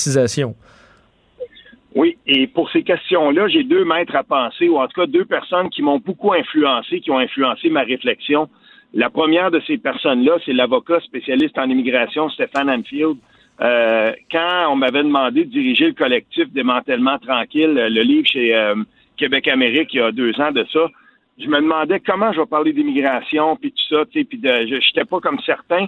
C'est quand j'ai discuté avec euh, Stéphane Anfield, un spécialiste de ces questions-là, que j'ai compris que pour être capable de bien s'y retrouver, il fallait qu'on comprenne c'était quoi les paramètres de l'intégration. Parce que l'immigration dans une nation comme la nôtre, euh, à l'intérieur du Québec, petite minorité linguistique d'à peu près 8 millions de personnes dans une mare de 400 quelques millions de, personnes, de locuteurs qui sont pas francophones en Amérique du Nord, ça doit passer, et Stéphane Anfield me le rappelait, par la francisation. C'est très, très important. Et euh, bien entendu, il y a d'autres paramètres. Il y a la francisation, il, y a la- la- il faut raccourcir le plus possible les délais de traitement. Puis, bien entendu, aussi, lui parlait de la modification au- à l'entente des pays tiers sûrs. Euh, ça, c'est ce qui est en train de se passer au chemin Roxham. Ça a été euh, invalidé, mais en gros, là, l'intégration au Québec, ça doit passer beaucoup, beaucoup par la francisation. Puis on est là-dedans en ce moment. Et quand on va parler de, la- de- de langue française puis de loi 101, faut pas oublier qu'il y a une grande partie de ça qui a rapport avec l'intégration, puis comment on va intéresser les gens à rester chez nous et à parler le français et à vivre en français. Mais selon toi, la francisation, est-ce que est-ce qu'on s'attaque à la première génération là, qui, euh, qui, qui déménage au Québec et, qui arrive avec une langue étrangère et qui des fois, euh, quand, quand on est à Montréal, ben l'anglais est parfois un peu plus facile parce qu'il y a déjà des bases ou autres. Euh, ou est-ce que c'est vraiment dans la deuxième génération les enfants ou qui vont à l'école au Québec, puis là très rapidement, ben, eux se retrouvent à, à être avec des Québécois, à parler français et que la génération suivante ben, sont complètement intégrés au, euh, au, au Québec très facilement? Deux choses. La première, c'est que l'intégration se fait bien entendu par le travail.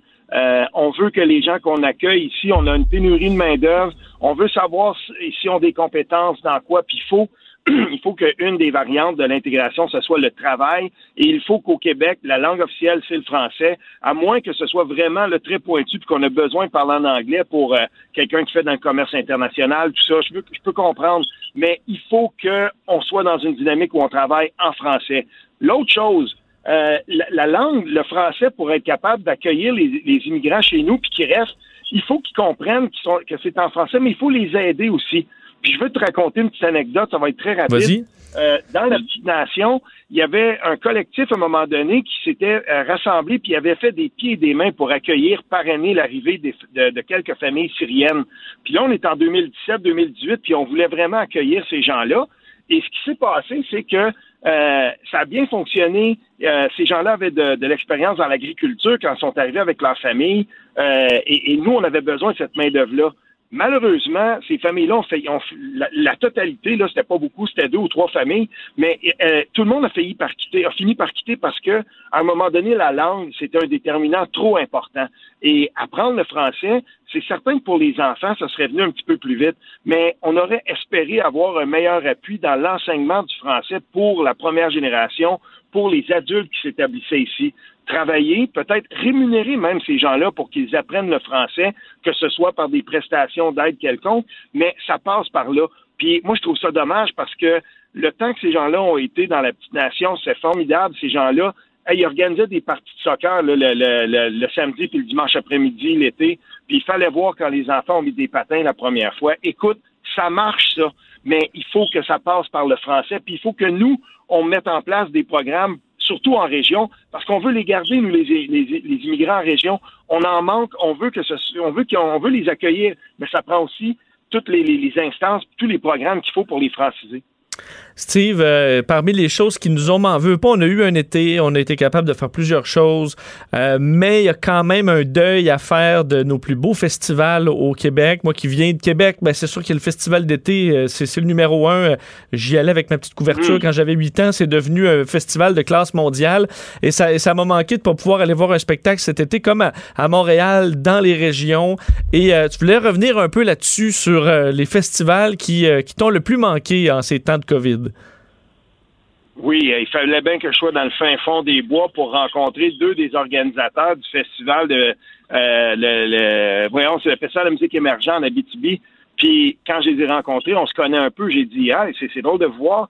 Là, ils m'ont dit, écoute, on est tellement contents, on a tellement travaillé. Là, on est en vacances pour la fin de semaine, mais ils m'annonçaient que le festival allait avoir lieu en septembre et qu'on va s'adapter aux mesures, tout ça. Mais je me disais, wow, on a là un festival, un festival qui va se tenir. Il va pas se tenir comme on le tenait dans les dans, dans- les autres années, mais on va respecter ça. Mais il va il, va exister. Puis ça, mais ça m'a fait du bien d'apprendre ça parce que je me disais, ben ailleurs, là, en région, il y a, y a des places où, euh, tu sais, pour ceux qui connaissent Clément Turgeon, puis sa gang à Baie-Saint-Paul, euh, je veux dire, il avait trouvé une genre de petite euh, manière de présenter des petits shows, puis tout ça, puis ils sont tellement créatifs, ce- cette gang-là du festif à Baie-Saint-Paul. Finalement, la, la- la santé publique a dit, ah, attention, on peut pas, tu sais, c'est pas le temps, puis ça n'a pas pu arriver. Je parle du festif. Je veux parler de Saint-Charles-Borromée aussi, dans le coin de Joliette, le, le festival Mémoire Racine. Euh, J'ai trouvé ça bien plate, mais ils ont trouvé une manière de se réinventer dans la magnifique église de Lavaltrie. Ils ont, euh, ils ont viré ça en studio, puis ils ont fait des projections, puis ça a été quand même bien suivi des shows live, mais on a besoin de ça. Maintenant, euh, Vincent, est-ce que le est-ce qu'en 2021, on va revenir à la normale? Les gens qui administrent des festivals au Québec, j'en connais un, puis Ouais. un, puis un autre. Qu'est-ce qu'on dit? C'est c'est très. Ben, c'est drôle, hein, parce que les gens me disent autant on était euh, on, était comme sur le qui-vive pour l'été euh, 2020, puis on avait fait notre deuil, puis on savait qu'ils ont su très vite que ça pourrait pas arriver. Mais là, le doute s'installe, mais sur le long terme. C'est ça qui est un peu difficile parce que personne n'est capable de prévoir, de prédire ce qui va se passer l'été prochain. Mais on a vu ce que c'était bouquer du monde, ben, faire signer des contrats, réserver des, les, les gens de l'été, les, les, artistes québécois, par exemple. Je prends la scène de, la musique euh, traditionnelle. Il y a des festivals, le monde se boucle un peu partout. Mais là, l'été prochain, il va se faire quoi? La plupart du monde ont un été ouvert mais tout le monde est très, très prudent avant Ben, de s'engager puis de dire, ben, on va voir comment on va faire ça. J'imagine, Steve, tu sais, quand tu travaillais, admettons, la préparation d'un festival, c'est énormément de travail. Et là, tout ce travail-là a été effacé par la COVID. Mais là, est-ce que tu t'enlignes pour risquer ça une deuxième fois, euh, de travailler des mois à bouquer, à tout arranger pour que ce soit annulé une nouvelle fois avec des coûts, évidemment, euh, qui, qui sont associés à ça? Ou tu dis, ben, regarde, ça va aller à 2022, mais là, euh, il y a un risque, si tout est parfait rendu en 2021, mais ton, ton festival, euh, il n'y aura pas lieu parce qu'il est trop tard. Ça doit être vraiment déchirant pour ceux qui travaillent dans l'événementiel. Oui, tout à fait, puis tu as raison de le dire. Et en ce moment, les gens qui sont dans l'événementiel, les organisateurs de festivals, ceux qui tiennent des salles de spectacle, ce qu'ils regardent en ce moment, il y a deux paramètres qui sont super importants. Le premier, ils se disent, OK, là, on va faire la rentrée scolaire, on va regarder comment ça va. Euh, il va y avoir des enfants dans des autobus, il va y avoir des gens, on va, on, va commencer ce processus-là, puis on veut voir comment ça va aller. Il y a aussi un certain déconfinement dans le sens où euh, dans les cinémas, euh, dans les salles de spectacle, on peut on peut aller jusqu'à un certain nombre. Donc, on veut voir comment ça va se passer à l'automne. Et déjà au début de l'hiver, euh, mois de janvier, là, décembre, janvier, il y a déjà des gens qui vont commencer à mettre sur la table un peu là, on va, on va, il va y avoir des des, euh, des contacts qui vont se faire avec les, les, les différents ministères au Québec, c'est sûr. Mais on, on va vouloir savoir bon ben qu'est-ce qu'on fait? Est-ce qu'on commence à faire une armature, de, un squelette de festival, puis on se dit ça pourrait avoir l'air de ça. Puis, on pourrait peut-être regarder les mesures qui sont en place, 250 personnes, qu'est-ce qu'on peut faire avec notre festival, tout ça, puis bonifier ça en cours de route. L'autre chose qui est importante aussi quand on organise un festival, c'est on, on, on, regarde, on planifie sur le long terme, mais on a aussi souvent des artistes avec lesquels on a des, euh, bons rapports. Si tu es dans le milieu du trad, par exemple, tu connais le Festival de Joliette, tu connais Chantevielle et tout ça, ce sont des événements, tu vas te dire, ben, nous, on est prêt à dire on, va bloquer notre fin de semaine. On sait que ça a toujours lieu à peu près dans la même fin de semaine pendant l'été. Ben, nous, on est prêt à bloquer cette fin de semaine-là, puis à dire on va se bouquer autour, mais on va être avec vous pour pouvoir euh, planifier ça.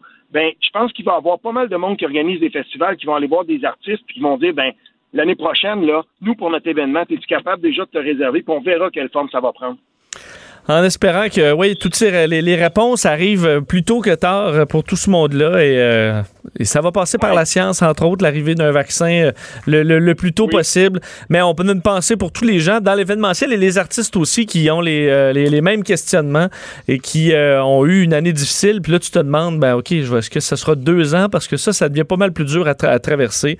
Euh, Steve, oui. merci encore. On va pouvoir te réentendre dans la programmation assurément à la rentrée, mais c'était vraiment un plaisir de t'avoir euh, euh, tout l'été et discuter avec toi. Euh, je pense que ça fait plaisir à tout le monde. Hey, ben merci, puis je vous le dis en mille, je vais être avec Richard Martineau, je suis très content de ça, je reprends ma place avec lui cinq jours par semaine.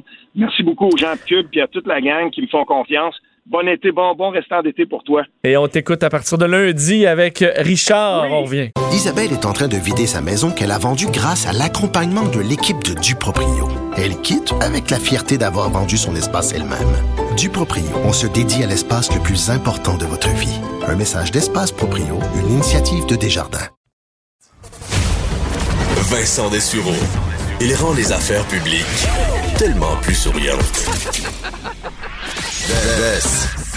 Vous écoutez Vincent Dessureau. On va parler un peu de hockey. C'est le deuxième match de cette série euh, entre le Canadien de Montréal et Flyers de Philadelphie. Évidemment, premier match perdu par les Canadiens, mais la plupart des euh, analystes s'entendaient pour dire que le Canadien s'en était bien tiré et qu'il y avait peut-être de l'espoir pour la suite des choses. Et évidemment, ben, euh, nouvelle d'importance qui est tombée hier, Claude Julien, l'entraîneur-chef qui a été hospitalisé. Les choses vont plutôt bien. Il est transporté à Montréal, sera de retour à Montréal si ce n'est pas déjà fait, du moins aujourd'hui. Pour parler de ce match, on rejoint l'animateur à TVA Sport, Charles-Antoine Sinot. Salut Charles-Antoine. Salut Vincent. Euh, pas le choix de commencer par euh, l'état de santé du, euh, de, l'entraîneur-chef Claude Julien. c'est une nouvelle, puis évidemment, on a parlé, puis c'est, tout, l'état de santé de tout le monde passe avant, avant, le sport, c'est sûr. Est-ce que mm-hmm. quand même, vu que bon, tu es, expert en psychologie sportive, à quel point ça affecte une équipe qui a besoin de performer, de voir leur leader tomber comme ça et ben, ne plus être derrière le banc dans une période aussi critique? D'où l'importance de bâtir du leadership qui est beaucoup plus ancré sur un groupe de leaders qu'une dictature. Certains entraîneurs veulent avoir la mainmise sur tout. On n'est pas dans le vestiaire, mais quand on voit l'ambiance de cette équipe euh, au quotidien, on sent clairement que Claude Julien est bien entouré, euh, qu'il n'est pas, qu'il n'agit pas comme seul maître de ce bateau-là. C'est d'ailleurs pourquoi il est euh, encadré, entouré de trois assistants entraîneurs. On sait qu'habituellement, tu as un entraîneur-chef et qu'il y en a deux euh, avec lui sur le banc. Le Canadien ont quatre entraîneurs habituellement derrière le banc. Donc, c'est quand même une bonne nouvelle de savoir que, bon, puisque Kirk Muller va prendre le poste intérimaire, ben, il sera quand même assisté de deux entraîneurs qui sont déjà derrière le banc habituellement, les Québécois Dominique Ducharme et Luke Richardson. Tout ça pour dire que lorsque une équipe est construite, on veut justement s'asseoir sur plusieurs piliers de sorte que si un pilier tombe, si par exemple un leader, un joueur est blessé ou quoi que ce soit, ben, il y a, d'autres euh, membres en position d'autorité. C'est triste pour le Canadien, c'est très euh, particulier pour la famille de Claude Julien. On lui souhaite le, meilleur, le, meilleur rétablissement. Mais en même temps, j'ai confiance que cette équipe-là a d'autres piliers, oui, derrière le banc, mais également un chez Weber qui en a vu d'autres. Et dès qu'on a annoncé cette nouvelle, Marc Bergevin était flanqué de qui lors du point de presse? De chez Weber. J'aurais tendance à dire que cette équipe-là va se rabattre autour de ses nombreux leaders et qu'on va jouer pour Claude Julien ce soir et d'ici la fin de la série. C'est ça. Est-ce que c'est juste dans nos têtes que ça peut quand même donner euh, euh, un désir là, encore plus grand de gagner euh, lorsque, comme ça, on a un de nos, nos proches du cœur de l'équipe qui est, affecté par un problème de santé? Non, non, c'est pas juste dans nos têtes. Il y, a souvent deux manières de faire avec les entraîneurs. Il y a des entraîneurs qui sont adorés de leurs euh, athlètes et il y en a d'autres qui sont détestés. Genre Tortorella versus Claude Julien, c'est pas pareil. C'est un bon exemple. On sait qu'à un, certain moment, euh, par exemple, avec les euh, plus, il y a une vingtaine d'années, Scotty Bowman, en fin de carrière, euh, faisait pas l'unanimité dans le vestiaire. Et, mais à un moment donné, lorsque c'est orchestré, ben, si en autant que les joueurs se rallient autour d'une cause, c'est-à-dire adorer l'entraîneur ou le détester, ben, le groupe est tissé serré puis tire dans, dans la même direction. C'est clair qu'il y a, un impact, c'est clair que pour moi, je vais voir cette équipe-là encore plus unie. Déjà que c'est une équipe qui est très, très unie parce que tu as parlé de leur bonne prestation dans le premier match. Euh, on voit que le Canadien est fort mentalement. Les Flyers ont plus de talent qu'eux. Les Pingouins avaient plus de talent qu'eux. Mais l'équipe, clairement, a une grosse résilience, une bonne force de caractère.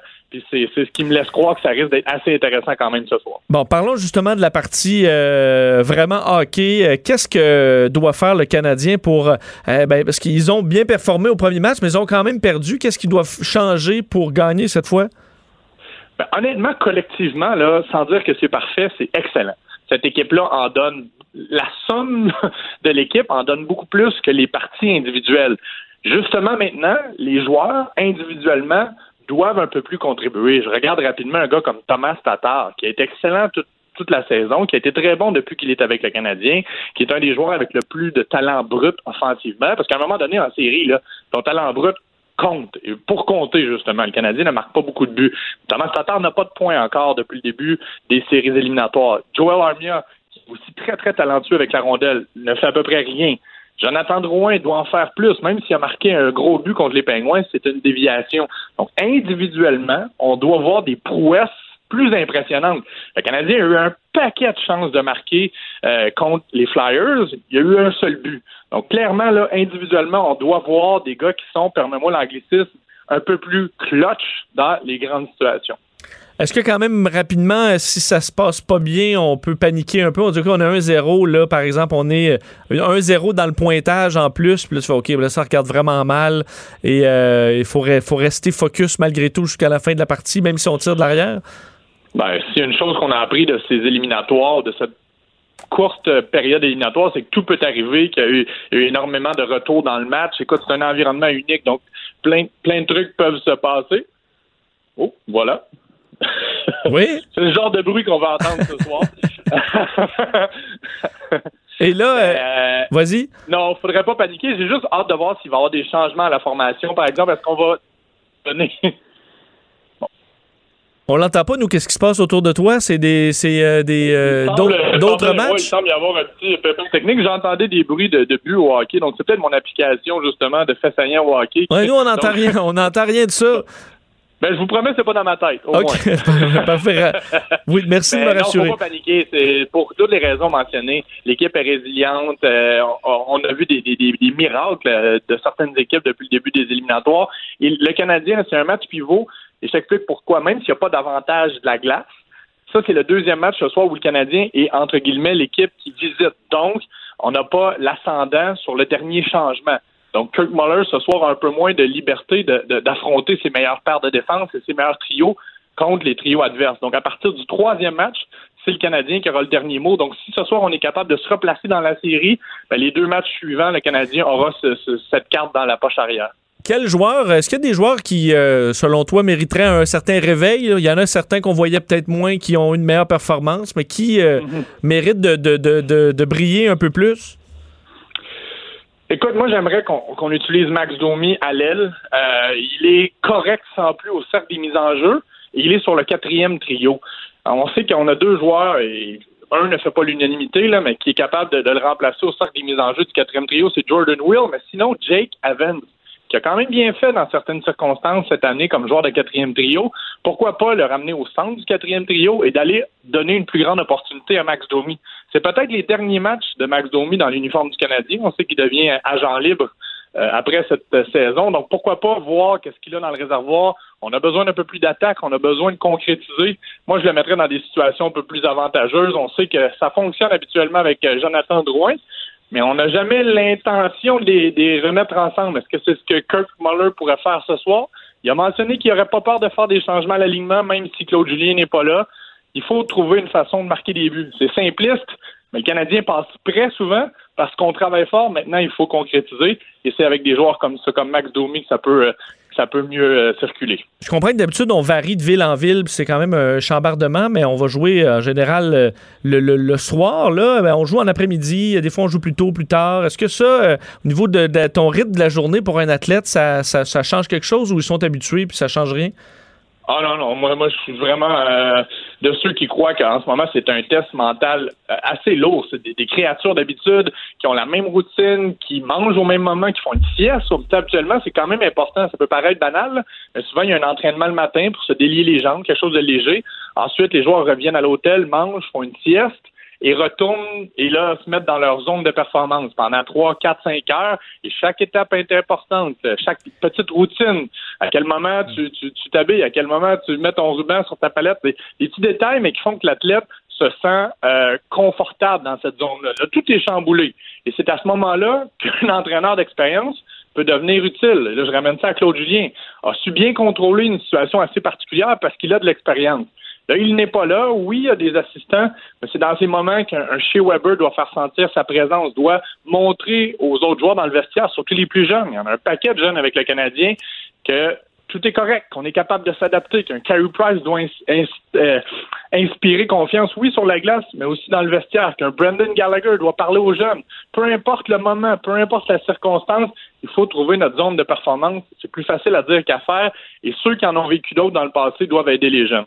Et euh, comme on a fait Salut Bonjour ensemble, tu sais très bien le pouvoir de la sieste. C'est quelque chose qu'on apprend euh, euh, assez vite. Ça peut changer le destin de la journée pas mal. Hein? C'est suivi d'un petit 15 minutes de dépression au réveil, mais après ça, ça fait des miracles. Exactement. Là. Un, petit peu, un petit peu bourré au réveil, mais ensuite on reprend le dessus. Charles-Antoine, c'est un plaisir. On va souhaiter que ça se passe bien pour les Canadiens ce soir, 15h, sur les ondes de TVA Sport, euh, en espérant qu'on puisse en profiter. C'est un cadeau quand même, ces séries-là. Alors, euh, on- on n'a pas à bouder notre plaisir. Merci. Euh, ça fait plaisir, ça commence bien le week-end et désolé pour les petits pépins techniques. Pas de problème. Salut Charles-Antoine. bye bye. William et Sébastien ont enfin trouvé le condo de leur rêve. Ils l'ont acheté avec l'aide d'une courtière immobilière recommandée par Confia. Parmi les courtiers qui leur ont été proposés, William et Sébastien ont choisi de faire affaire avec Hélène. Elle connaissait bien le quartier et d'emblée, elle a compris leurs besoins. Ça a tout de suite cliqué. Mais quand même pas autant qu'entre William et Sébastien. Confia, On se dédie à l'espace le plus important de votre vie. Confia fait partie d'Espace Proprio, une initiative de Desjardins. Avec Vincent Dessureau, les plus récentes nouvelles sont toujours dans son radar. Vous écoutez Vincent Dessureau. Le Québec dans votre assiette avec Josiane Desjardins. Bonjour Josiane. Salut. Comment ça va? ça va toi? Euh, ça va très bien. Euh, chronique, euh, ben, euh, on parle d'agroalimentaire, agro-tourisme. Et euh, tu, ben, faut rappeler que tu es spécialisé en agroalimentaire et euh, on, tu nous as fait visiter tout au long de l'été les plus belles régions du Québec.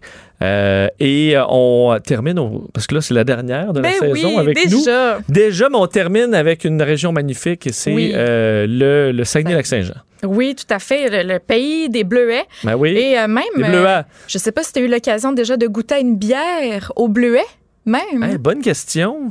Écoute. euh, Je pense oui. à la voie maltée, parce que la, la- la voie maltée originale, originelle, c'est à Jonquière où j'étais à l'époque et je pense qu'il y en avait, il y a eu des quelques versions à Possible. à- ouais, au bleuet à l'époque. Là, il y a ouais, une autre version revisitée que je vais pouvoir vous parler un peu plus tard. Mais là, si on veut commencer la journée dans notre escapade agro-gourmande dans ce coin-là, on, on- on va commencer ça doucement. hein. La bière, on va attendre peut-être un petit peu plus tard.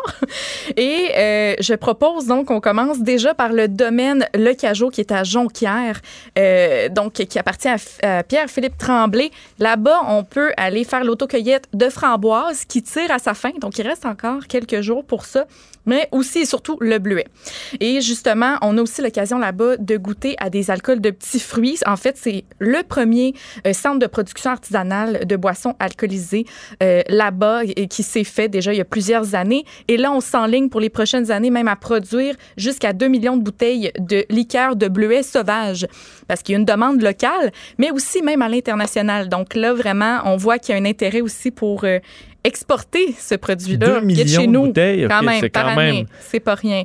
Donc, euh, vraiment, c'est ça. On, on envisage ça. Déjà, la production est très forte. Et euh, là-bas, sur place, ben vraiment, c'est un super domaine. On peut passer euh, quelques, quelques heures aussi à goûter des petits produits qui sont faits à partir de framboises, bleuets, cassis, dont les vinaigrettes, entre autres. Donc, euh, vinaigrettes qui peuvent servir à la fois pour ag- agrémenter nos salades, mais aussi des marinades. Donc, euh, vinaigrette de bleuets, de framboises également. Donc, euh, très intéressant. Et comme je vous disais, donc c'est un vignoble également. Donc, euh, on a des vins euh, réguliers, blancs et rouges, dont le rouge, justement, qui a reçu beaucoup de prix, le Saint-André. Et cette cuvée-là, donc, est vraiment très fruitée, souple. Puis, en fait, on a comme un petit côté acide qui nous rappelle, ben, qui nous fait... qui nous fait penser qu'on est aussi sur un endroit où il y a des bleuetières. Donc, on a le, le fruit qui est bien présent en bouche et aussi, donc, il y aura les vendanges euh, à suivre. Là, Pour ceux qui ont leurs vacances tard, là, Oui. ça peut être le fun d'aller faire un tour quelques, Ça sera possible. quelques jours aux vendanges. Ça sera possible, c'est ça. Il y a quelques domaines quand même dans ce coin-là où euh, c'est ça, ça, Je pourrais peut-être revenir aussi avec plus de détails, donc euh, dans euh, dans d'autres chroniques pour la programmation d'automne. Et aussi, ben c'est ça, du même coup dans ce coin-là, donc toujours dans les alcools de petits fruits, il y a le domaine Lorée des Bois. Et euh, ce que je trouve intéressant là-bas, c'est qu'on retrouve des crèmes de bleuet, de cassis, mais aussi d'amélange. Je sais pas si tu connais. ce Ouais, la mélanchier. Mhm. Oui. Oui, c'est ça. Assez grand arbuste qu'on cultive sur place et euh, donc euh, qui a un goût, le, le fruit a un goût de bleuet et de poire. Donc, euh, ça doit être intéressant. En Oui, alcool, oui, c'est très bon. euh, Ouais. euh, et euh, pour ceux qui veulent faire magasiner local, Oui. C'est vraiment, c'est possible. faire son fait. épicerie locale, c'est possible? Ah, absolument. Il y a beaucoup de, c'est ça, d'endroits, des, des, des commerces donc euh, qui font de la production, mais aussi qui font beaucoup de transformation de produits. Et d'ailleurs, on a entre autres un arrêt euh, qui s'impose aux délices du lac Saint-Jean pour des bleuets sauvages recouverts de chocolat noir, 70 Écoute. On est obligé. Il n'y a pas grand-chose de meilleur que ça. On va se le dire. Écoute, non, non, vraiment, ça c'est certain. Euh, c'est, il faut aller là pour ça. Et aussi, euh, ce que je trouve euh, des sauces au barbecue, euh, dont une euh, au bleuet sauvage. Donc, pourquoi pas? Ils font également plusieurs viandes marinées. Donc là-bas, on peut vraiment se procurer un peu de tout pour un barbecue, ou justement se faire un petit pique-nique aussi. Ils ont vraiment toute une gamme euh, de produits du terroir très intéressant. On a aussi euh, la fromagerie au pays des Bleuets, hein, on le disait tantôt, donc à Saint-Prime. Vraiment, le nom, il porte, euh, la fromagerie porte bien son nom. Et d'abord, là-bas, c'est ça, on a le fromage frais en grains. Donc ça, c'est bien, hein, juste en collation, Ben oui. ça se prend toujours Sur la route, bien. là. Oui. Exactement. Et pour les amateurs de bleu, ou peut-être pour ceux qui voudraient, euh, voudraient peut-être euh, faire une, une autre tentative ou une première tentative. hein. Il y a toujours des gens qui sont un peu frileux avec le, le bleu. Faut, Je sais pas pourquoi, mais- toujours un peu, puis à chaque fois, tu es capable d'en prendre plus. Ah, bon, OK, ben, c'est bien dit. Ben, on a le rock bleu des 3J qui a remporté euh, plusieurs prix. Et euh, justement, ce fromage-là a un goût de champignon avec des petites notes d'anis. Donc, vraiment intéressant. Et toujours, si on a envie de faire un barbecue, se procurer toutes sortes de viandes, euh, donc des charcuteries également, il y a la vieille ferme. Euh, donc, qui est à Saint-Fulgence. Euh, C'est des éleveurs d'agneaux principalement. Donc, euh, pour l'agneau, c'est vraiment, euh, c'est vraiment l'endroit. Et d'ailleurs, ils produisent un, ils font une espèce d'effiloché d'agneau. Ça, euh, ouais, ça, ça me parle. Tu sais, comme juste en wrap ou dans, pour, pour une salade aussi, ça peut être vraiment intéressant. Et euh, tu parlais de bière tantôt. Là, Ben c'était là, pas le temps. Là, est-ce oui. que ça s'en vient le temps? Je pense que oui. Qu'est-ce que t'en penses? Oui, oui, je suis prêt. OK, bon, parfait. Alors, euh, c'est la microbrasserie Coureur des Bois du côté de Dolbeau, euh, Mistassini. Et là-bas, on produit 26 bières différentes avec toutes sortes d'aromates. D'ailleurs, je vais vous laisser entendre Mathieu Lévesque qui va nous décrire quelques produits. La jaseuse au bleuet, c'est notre bière blanche faite avec du concentré de bleuet qui provient des bleuetières juste au côté de chez nous. On va avoir une bière, euh, la butineuse aussi, qui c'est une bière belge faite avec du miel aussi d'une compagnie locale ici. On a une blanche aussi plus euh, plus euh, une wheat beer qu'on appelle, une blanche impériale plus forte en alcool qui est faite avec des herbes boréales. C'est un herboriste du nord du lac Saint-Jean qui fait de l'autocueillette d'herbes, puis on travaille avec ses produits pour élaborer une bière. Euh, vois-tu, dans notre bière blonde, à cette heure, on est en train de changer la recette. On modifie un peu la recette pour mettre des herbes blondes dedans. Ah, c'est hot, ça. Donc, le, Oui! le, le- le- non, mais ils font affaire avec un, un autocueilleur, d'un Oui. herboriste autocueilleur. Ça peut pas être plus terroir. Là. Euh, ben oui, Tu non. as les deux, euh, les deux mains dedans. Vraiment, on valorise euh, vraiment le terroir à, cet endroit-là. Et là, je vous disais la bière au bleuet, donc c'est vraiment très populaire en ce moment. Il y en a une également aux framboises, donc très rafraîchissante aussi celle, celle-là, donc seulement 5% d'alcool dans les deux cas. On m'a parlé aussi d'une d'une IPA qui est faite à partir des branches de sapin baumier. Et donc ça, c'est le sapin, un des sapins qu'on utilise beaucoup euh, pour Noël. hein. Donc euh, justement, si on va aller cueillir euh, notre sapin, euh, c'est c'est ce type-là, le sapin baumier souvent Oui. qu'on... Cette odeur qu'on aime tant, au temps des fêtes? Oui, Mais là, pourquoi pas? pourquoi pas, tu sais, en plein été. Tu sais, justement, les nostalgiques, là.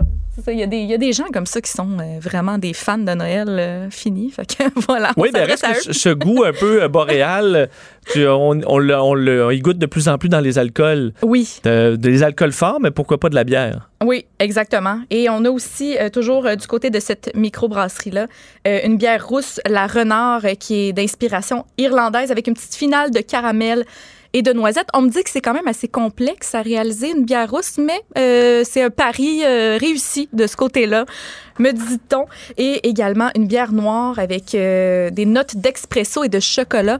Moi, personnellement, je, je, je suis pas une fan de, de bière noire, mais celle-ci, euh, quand même, euh, il y a une expérience à vivre aussi directement à la microbrasserie avec l'œuvre de l'azote quand on la sert justement euh, au robinet. Donc, il y a quelque chose à découvrir de ce côté-là.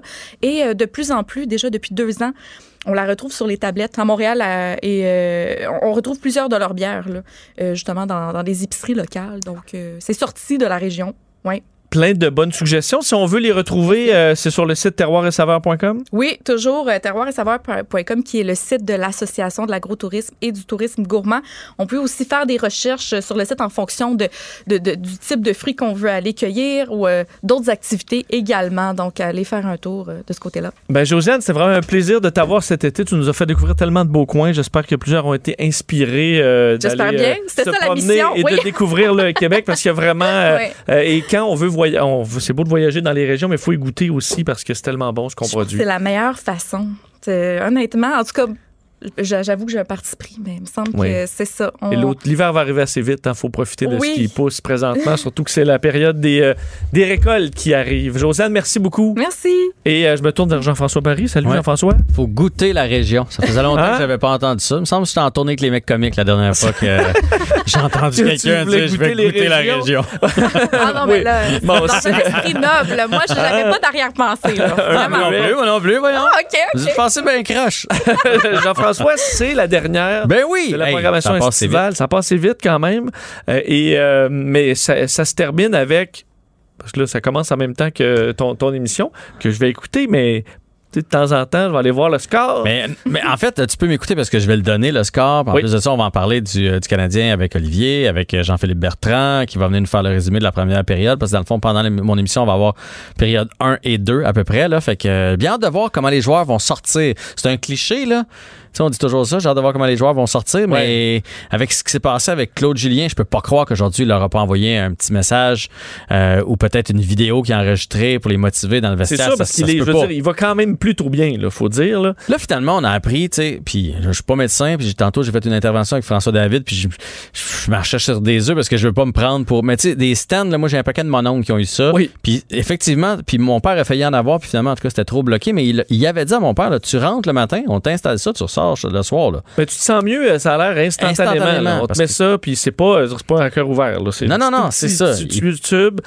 Ils passent par les, euh, soit par l'aine ou euh, par les poignets, puis ils vont installer ça. Fait que je dis pas qu'il y a rien eu, puis qu'il faut pas qu'il soit suivi. Claude Julien, là, je suis pas médecin, mais je veux juste dire que ça doit le démanger, là, puis il va assurément écouter la partie.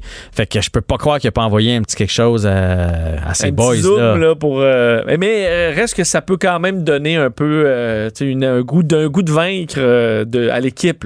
Ouais. Se battre pour son coach. Ouais, mais moi je pense que c'est juste au départ, ça.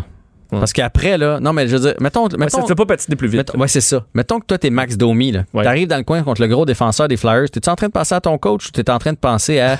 Hey, je vais me faire écraser. me faire Ah, je écraser, dis il faudrait que je récupère la POC, que je la donne à mon joueur. Tu comprends? T'as plus le temps de penser à un moment donné quand, quand ça part. T'as-tu déjà animé une émission, mettons, quand il t'est arrivé un drame dans ta vie? T'as Euh, sûrement oui. déjà fait ça. Oui. Puis au début, tu y penses, tu fais, oh mon Dieu, Mais après ça. comment je vais me retrouver là-dedans? Puis une fois que c'est parti, ben ça part, puis ton cerveau. Puis là, je parle pas, tu sais, je veux dire, il y a- personne qui a perdu sa mère là, Non, dans cette affaire-là. C'est le coach qui a eu. Un un proche justement qui a un souci de santé, ça te déconcentre, puis effectivement, maintenant, Mais une la- fois que ça part, l'habitude euh, reprend. C'est ça. Alors, euh, à suivre. Et, euh, Les 10 premières minutes, c'est là que ça va, ça va se passer. Puis je suis certain que dans le vestiaire des Flyers, le coach a dit attendez-vous à ce que le Canadien, les 10 premières minutes, sortent comme des enragés pour leur coach. Fait qu'il y a une tempête qui se prépare. Ouais. C'est sûr que les Flyers veulent passer le tsunami. Et euh, la bonne nouvelle, parce que là, c'est la, la- la fin de la programmation estivale, mais c'est que tu es avec nous, pareil, euh, dès lundi, dans la programmation régulière, la nouvelle saison. Ouais. Et on va se parler souvent parce que tu seras avec Mario et moi. Oui, je vais être dans votre show le soir, euh, dans le retour à la maison. Puis je vais aussi être dans celui de Pierre Nantel le matin pour faire euh, justement un petit suivi de l'actualité sportive. Puis on est en train de préparer, là, d'ailleurs, j'ai eu des bonnes nouvelles tantôt, mais je suis pas sûr que j'ai le droit d'en parler, sur euh, une émission de sport qui va être présentée euh, la fin de semaine. Ça, c'est une. euh, Une espèce de petit podcast où on va suivre l'activité sportive euh, ben, à Montréal. On a quand même de, de belles équipes. Fait que je suis, le sport, c'est une passion là, chez moi. Fait que je suis Ouais, pas parce qu'on dit que le fun, on est en croissance. Donc là, on ajoute du contenu Voilà.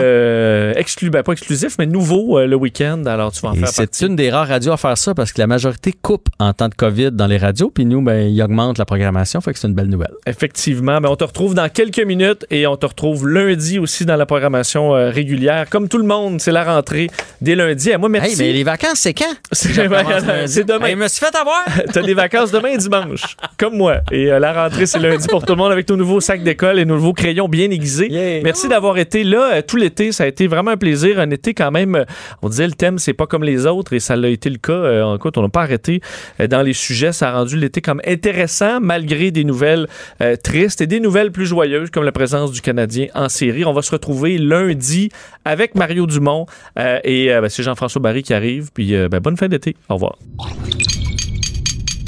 Cube Radio.